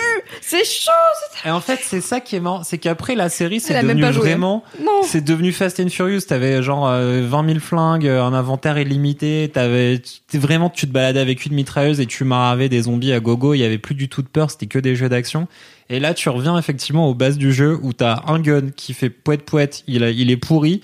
Et quand t'as vidé toutes tes balles sur le zombie, bah il est pas mort et du coup t'as plus rien. Alors tu cours comme une merde. Il y a des zombies lui, en flammes qui te courent après. Putain. Il y en a, ils sortent, ils peuvent passer les portes en plus, donc c'est pas parce que tu t'es barré de la pièce qu'ils vont rester dans le couloir. Non. Commence à taper à la porte et t'es là, genre, mais non, mais faut que je trouve une valve pour ouvrir le truc là-bas, elle est sans doute ici. Et là, les zombies ils rentrent et tu fais ah Et après, tu te barres, t'essayes de te sauver. Et t'es comme une, tu te sens vraiment comme une grosse merde, bien. Qu'est-ce qui se passe du coup si tu te fais manger tu T'es tu mort recommences tout, et tu recommences ouais à ta dernière save, pas euh, micro, ta dernière non, mais- sauvegarde euh, et tout ça. Ouais. Mais c'est euh, voilà, c'est l'ambiance. Après, tu tu crèves, tu reviens, euh, tu connais un peu mieux le truc et t'avances et t'avances. Mais en fait, vraiment tout le jeu, il est donc découpé en plusieurs grosses zones. Euh, t'as le commissariat, t'as les égouts, t'as le laboratoire un peu secret, euh, machin. Pas Et un endroit sympa globalement. hein. Ouais, Peu de c'est- par exemple. Et en plus, t'as ce Dommage. truc un peu cool où tu te balades dans la ville et donc quand tu te balades dans, dans la ville, t'as des chiens zombies qui te courent après, donc t'es en vieux stress, tu galopes, t'essayes de te cacher derrière des voitures comme une merde. Et t'es vraiment, tu te sens comme une grosse C'est des merde. animaux zombies. Oui, il y a des animaux zombies, il y a des alligators zombies, il y a plein de Des trucs zombies. alligators zombies. qu'il y a Ouais, des en fait, c'est des zombies petits rats qui transmettent le virus dans toute la ville. Des quoi? Mais les tortues zombies. Non, car je pense très peu cinématographique. Attends, c'est un jeu vidéo. Il y a des plantes zombies à la fin, des zombies plantes. Et, euh, il y a des zo- Ouais, mais c'est dans... J'ai mis une seconde pour assimiler Ouais. cette information. J'étais là, mais d'accord, quoi Ah, ça me Ouais. fait penser aux jeux vidéo avec des zombies et des plantes. Voilà. Plante Plante and zombie. Et, et donc voilà. En plus, ça Ouais, arrête de c'est un vrai Plante et zombies. Plante et Plante zombies. contre zombies. Ouais. Plante versus zombies. Il y a des zombies qui exact. arrivent et tu mets des plantes carnivores et ils mangent les Pour zombies. bouffer les zombies. Comme ça, c'est les un- plantes, elles mangent les zombies. Un tower defense. J'ai comme vraiment dit. passé trop de temps sur ce jeu vidéo. Sérieux Ouais. T'es si chiant. Putain, mais Louise, c'est vrai Je savais pas. Louise, elle a un petit côté geekette, tu Ah sais. non, mais tu sais, c'est une application sur téléphone alors. euh, Ah. J'y ai passé du temps, ouais. Mm. Voilà, c'était tout. C'était ma seule anecdote de jeu vidéo. Et ben voilà, c'était non voilà moi aussi c'était mon euh, à part le fait que j'ai vraiment kiffé vraiment voilà retrouver un petit peu ce truc de film d'horreur qui me qui me fait kiffer qui est le côté artisanal, ketchup sur les murs à l'arrache avec des héros qui sont qui, qui sont faibles et devant des Et trucs qui sont toujours sapés comme des balèzes. héros américains des années 2000, quoi. Genre, la go, elle a un perfecto en cuir court ultra moulant, un slim avec une ceinture cloutée. Ouais. Enfin, ils sont vraiment sapés comme en à la 2002. base elle a genre un C'est espèce comme Negan, quoi. ouais après en 98 Negan elle avait en un 2002. C'est ouais. vrai. Mais c'est parce que c'est une motarde méchant. Claire bon après tu vois genre en 2000 Ouais, c'est parce que je suis une En motarde. 98, elle avait. En Bah 98, elle avait un truc impossible. Elle avait une espèce Elle était de extrêmement à poil. combinaison hein. Ouais. En jean rose avec un short qui s'arrêtait à mi-cuisse, Stylax un col en haut. C'était n'importe quoi. Kalindi, elle va faire un cosplay. Là, franchement, le perfecto en cuir rouge, je suis là genre ah ok bon bah c'est C'est cool. moins qu'avant, Ça Akira, c'est trop stylé, vous êtes sérieux, quoi. Ah ouais non, non, mais, mais, c'est oui pas sûr. un perfecto stylé, c'est un perfecto de 2002, je te montrerai. Mais Ouais, c'est c'est un perfecto euh, un peu à l'ancienne. Mais après C'est celui qui a le col euh, rond comme ça avec le clip, là. Comme les connards. Ouais. Ouais, le truc de motard. ouais. Ouais. J'espère que si vous avez un perfecto avec euh, le clip là, là que vous vous envoyez des photos. Et que vous êtes grand et bouclé. Non mais envoyez-nous des photos comme ça, je ferai un petit carrousel des gens qui ont des vestes comme ça. Non, mais mon mec, quand on, avant de partir au Japon, là, euh, en avril, il me fait, ouais, il faut trop que je m'achète le perfecto d'Akira. J'étais là, quoi? De quoi tu me, ta gueule? Et, bah, c'est tout, c'est la fin de mon anecdote. Voilà. Meilleure anecdote, bonjour. C'était histoire d'être un peu méchante. Mais voilà. rajoutons, ouais, ouais, il faut lire Akira. Regarder Et Akira, c'est moins nécessaire. On avait déjà parlé. Lire, c'est vraiment euh, très bien. Mais en plus, c'est dispo sur Netflix, Akira. Ouais, Oui, je- euh, mais on sait, t'en as parlé de- la dernière fois. Ah bon Non. Si, on en a déjà parlé. Vous en avez déjà parlé Revenons d'Akira. à Ah ton gros Akira. kiff, car je voudrais rebondir Ah, sur l'aspect euh, revanche sur la vie de t'avais pas les thunes pour t'acheter Oui, la console et tout. Et- Je ressens exactement ça en ce moment parce que pour la première fois depuis la PlayStation 2, j'ai une console, une nouvelle console, donc euh, j'ai la Switch depuis un petit moment déjà. Et encore la PlayStation. Quoi? J'ai dit Octopath Travel. Octopath Traveler, Octopath Traveler, Zelda, Mario, bref. Et euh, déjà, ma PS2, je l'avais eu d'occasion, et ma PlayStation, je l'avais eu d'occasion, donc clairement, j'ai jamais été à la page de l'activité euh, vidéoludique. Et euh, maintenant que j'ai la Switch, je peux faire comme il y a beaucoup de vieux jeux que je voulais faire à l'époque, Mmh. mais je pouvais pas parce que les jeux, j'avais pas l'argent pour les jeux non plus. Et que bah pour mes parents, euh, enfin les jeux vidéo c'était pas leur truc, donc ils étaient là, bah ça va, on a pas besoin de t'en acheter tout le temps, ce que je comprends. Bah du coup, je peux faire tous les jeux auxquels j'ai pas joué quand j'ai 14 ans qui sont portés sur Switch et je peux y jouer dans mon lit et c'est trop bien. Je comprends le côté, Ouais. genre je pense à la, à la petite moi de 14 ans et je suis là, ouais t'inquiète, tu joueras au Camille un de ces quatre, t'inquiète, faut être patiente, faut attendre euh, 10 ans et quelques, mais tu vas y jouer dans ton lit et ça va être trop bien ta vie. Ouais. Moi, quand j'étais euh, adolescente, j'ai joué à la Game Gear. Euh, Il y avait Oui, Sonic. cette Et il y avait euh, Six piles et ça durait une heure. Ah, le retour de Tu mettais Picsou. 6 piles et ça durait une heure car elle bouffait les piles Mm, en non, moi j'avais deux. la, j'avais euh, une batterie. Exactement, que tu branchais sur la prise. C'était donc une Ouais. console portable à laquelle tu jouais quand t'as été branché sur le mur. Exactement. Sinon, c'était pas Et franchement, Sonic, euh, enfin, c'est les seuls jeux vidéo auxquels j'ai joué avec assiduité, tu vois, pendant plusieurs mois. Mais euh, je trouvais ça stylé, quoi. Mais voilà, j'ai vraiment Sonic. pas beaucoup d'histoires de plus à raconter, quoi. j'ai joué à la Mais Game non, Gear. mais- euh, J'ai dit à mon mec de pas s'acheter une veste moche et j'ai joué à deux jeux dans ma vie, c'était ça. Bon, c'est voilà, c'est mes anecdotes du jour. hein. On peut pas toujours Non, être mais, trop. euh, Moi j'ai une anecdote euh, kiff euh, de nostalgie. Vas-y. Je, je suis désolée, c'est totalement de digression. fait. Euh, Diams, l'album de Diams, Oui, il est sorti ouais. il y a 13 ans. Dans ma bulle. Voilà, et euh, je voulais faire il y a un- 13 ans dans ma il y a bulle. 13 ans. Oh Ouais, là Brut, ils ont fait un. Et du coup, euh, là, je pense à la Louise euh, bah, de il y a 13 ans qui était fan de Diams et qui avait un skyblock qui s'appelait Miss Diams du 4-4. Voilà. Non tu l'as lâché Non, mais il est plus en ligne, les gars, cherchez mais, pas. les- hein. mais tu connais pas Wayback Machine? Si, mais j'ai regardé et je crois pas que j'ai trouvé. Quoi Uh-huh. Oui, Je Back pense qu'il y a des Machine. gens qui vont t'envoyer des screens de ton Skyblock, tu vois, c'est pas grave. Internet hein. Archive, euh, ouais. Oui, Back Machine. Mais oui, c'est la machine qui n'oublie jamais ce que t'as d'avant. publié sur Internet. Génial. C'est la mémoire d'Internet. même, euh, attends, de- c'est génial. Je vous ai parlé de mon skyblog euh, Marceline et Gougère, où c'est que des photos de mon amie Alice Piecock et moi-même euh, habillés n'importe comment euh, en Marceline et Gougère qui étaient nos avatars de l'époque. Et voilà, euh, c'est tout. Et il y a aussi x-cal sur des anecdotes Il y a concises. X- quoi x-cal-x at skyblog.com et là pour le coup je mettais des photos At de moi avec Skyblog. euh, une de mes potes euh, Claire. Et à l'époque on portait des bottes en cuir avec des petits talons tu vois. Genre on était là wow max de la féminité. Et on allait au parc Monceau et on disait ouais avec mon bébé ma vie ma sang mon vie ma vie mon sang. Voilà j'étais ce genre de connasse. J'ai tellement euh, hâte d'aller voir tes Skyblock, putain, Kalindi. attends, J'ai cet épisode pour y aller, putain. Ah, Diams, euh, elle me manque car vraiment c'était le meilleur de album ouf. de. Moi aussi, de ouf. J'avais adoré cet album. Oui. J'écoutais de petites banlieusards comme si c'était moi alors que vraiment. À Saint-Nazaire. J'étais pas une petite banlieusarde. à Saint-Nazaire. Dans les HLM. ouais, bah oui. Bah c'est pareil, hein, le 9-1, Saint-Nazaire, pareil. ah elle venait du 9-1 Mhm. ok Je crois. Peut-être que je dis de la merde et qu'on va me dire ah, pas du tout. elle vient du 9-4 ok ouais Non, non, Est-ce que c'est- la fin. est-ce qu'on a fini sur cette anecdote de Diams On a fini sur cette anecdote de Diams. Ok, très bien. Bah écoutez, ça me va, euh, pas de souci. Je tiens à rappeler aux gens que donc nous serons en public pour les 1 an de Laisse-moi kiffer le 30 mars à la nouvelle scène à Paris, que ce sera Ah. 5 euros et que euh, dans les notes de ce podcast il y aura euh, un lien vers un événement Facebook où on vous mettra le- la billetterie quand ça sera ouvert. voilà, C'est donc n'hésitez pas d'enthousiasme. à y aller euh, dès que dès que possible, dès que cet épisode est terminé, car de toute manière il est fini. Qu'est-ce que j'ai à vous dire? Ah quoi? Un truc qu'on n'a pas dit, je vais le dire parce que sinon tu vas recevoir 12 000 DM de gens qui demandent. L'épisode sera évidemment en podcast pour les gens qui ne peuvent pas venir à Paris. Ouais. Car Yes. des fois tu sais pas, t'es là en mode cool, faites un événement. Ok. Ok. Est-ce que je. Bien du sûr, coup, ça je- sera un podcast hors série du coup, puisque ça sera les deux équipes en même temps. Oui, ça sera trop bien. Oui. Voilà, sur ce, n'hésitez La pas. brigade du sucré salé. Oh oui. Yes. N'hésitez pas à vous abonner à ce podcast si vous n'êtes pas encore abonné, à en parler autour de vous. Car euh, est-ce qu'on est drôle? Oui. Si vous trouvez qu'on n'est pas drôle, bah pourquoi vous avez écouté jusqu'ici? Parce que c'était long. Et, et, euh, et abonnez-vous euh, à l'Instagram de Laisse-moi kiffer et allez écouter les autres podcasts de Mademoiselle, à écouter euh, le- l'épisode du Boys Club avec Anthony qui est passionnant et euh, on vous fait des bisous. Et d'ici la prochaine fois, touchez Touche-toi, Kiki. Bye bye. La personne la plus creepy de l'espace. Son son est validé.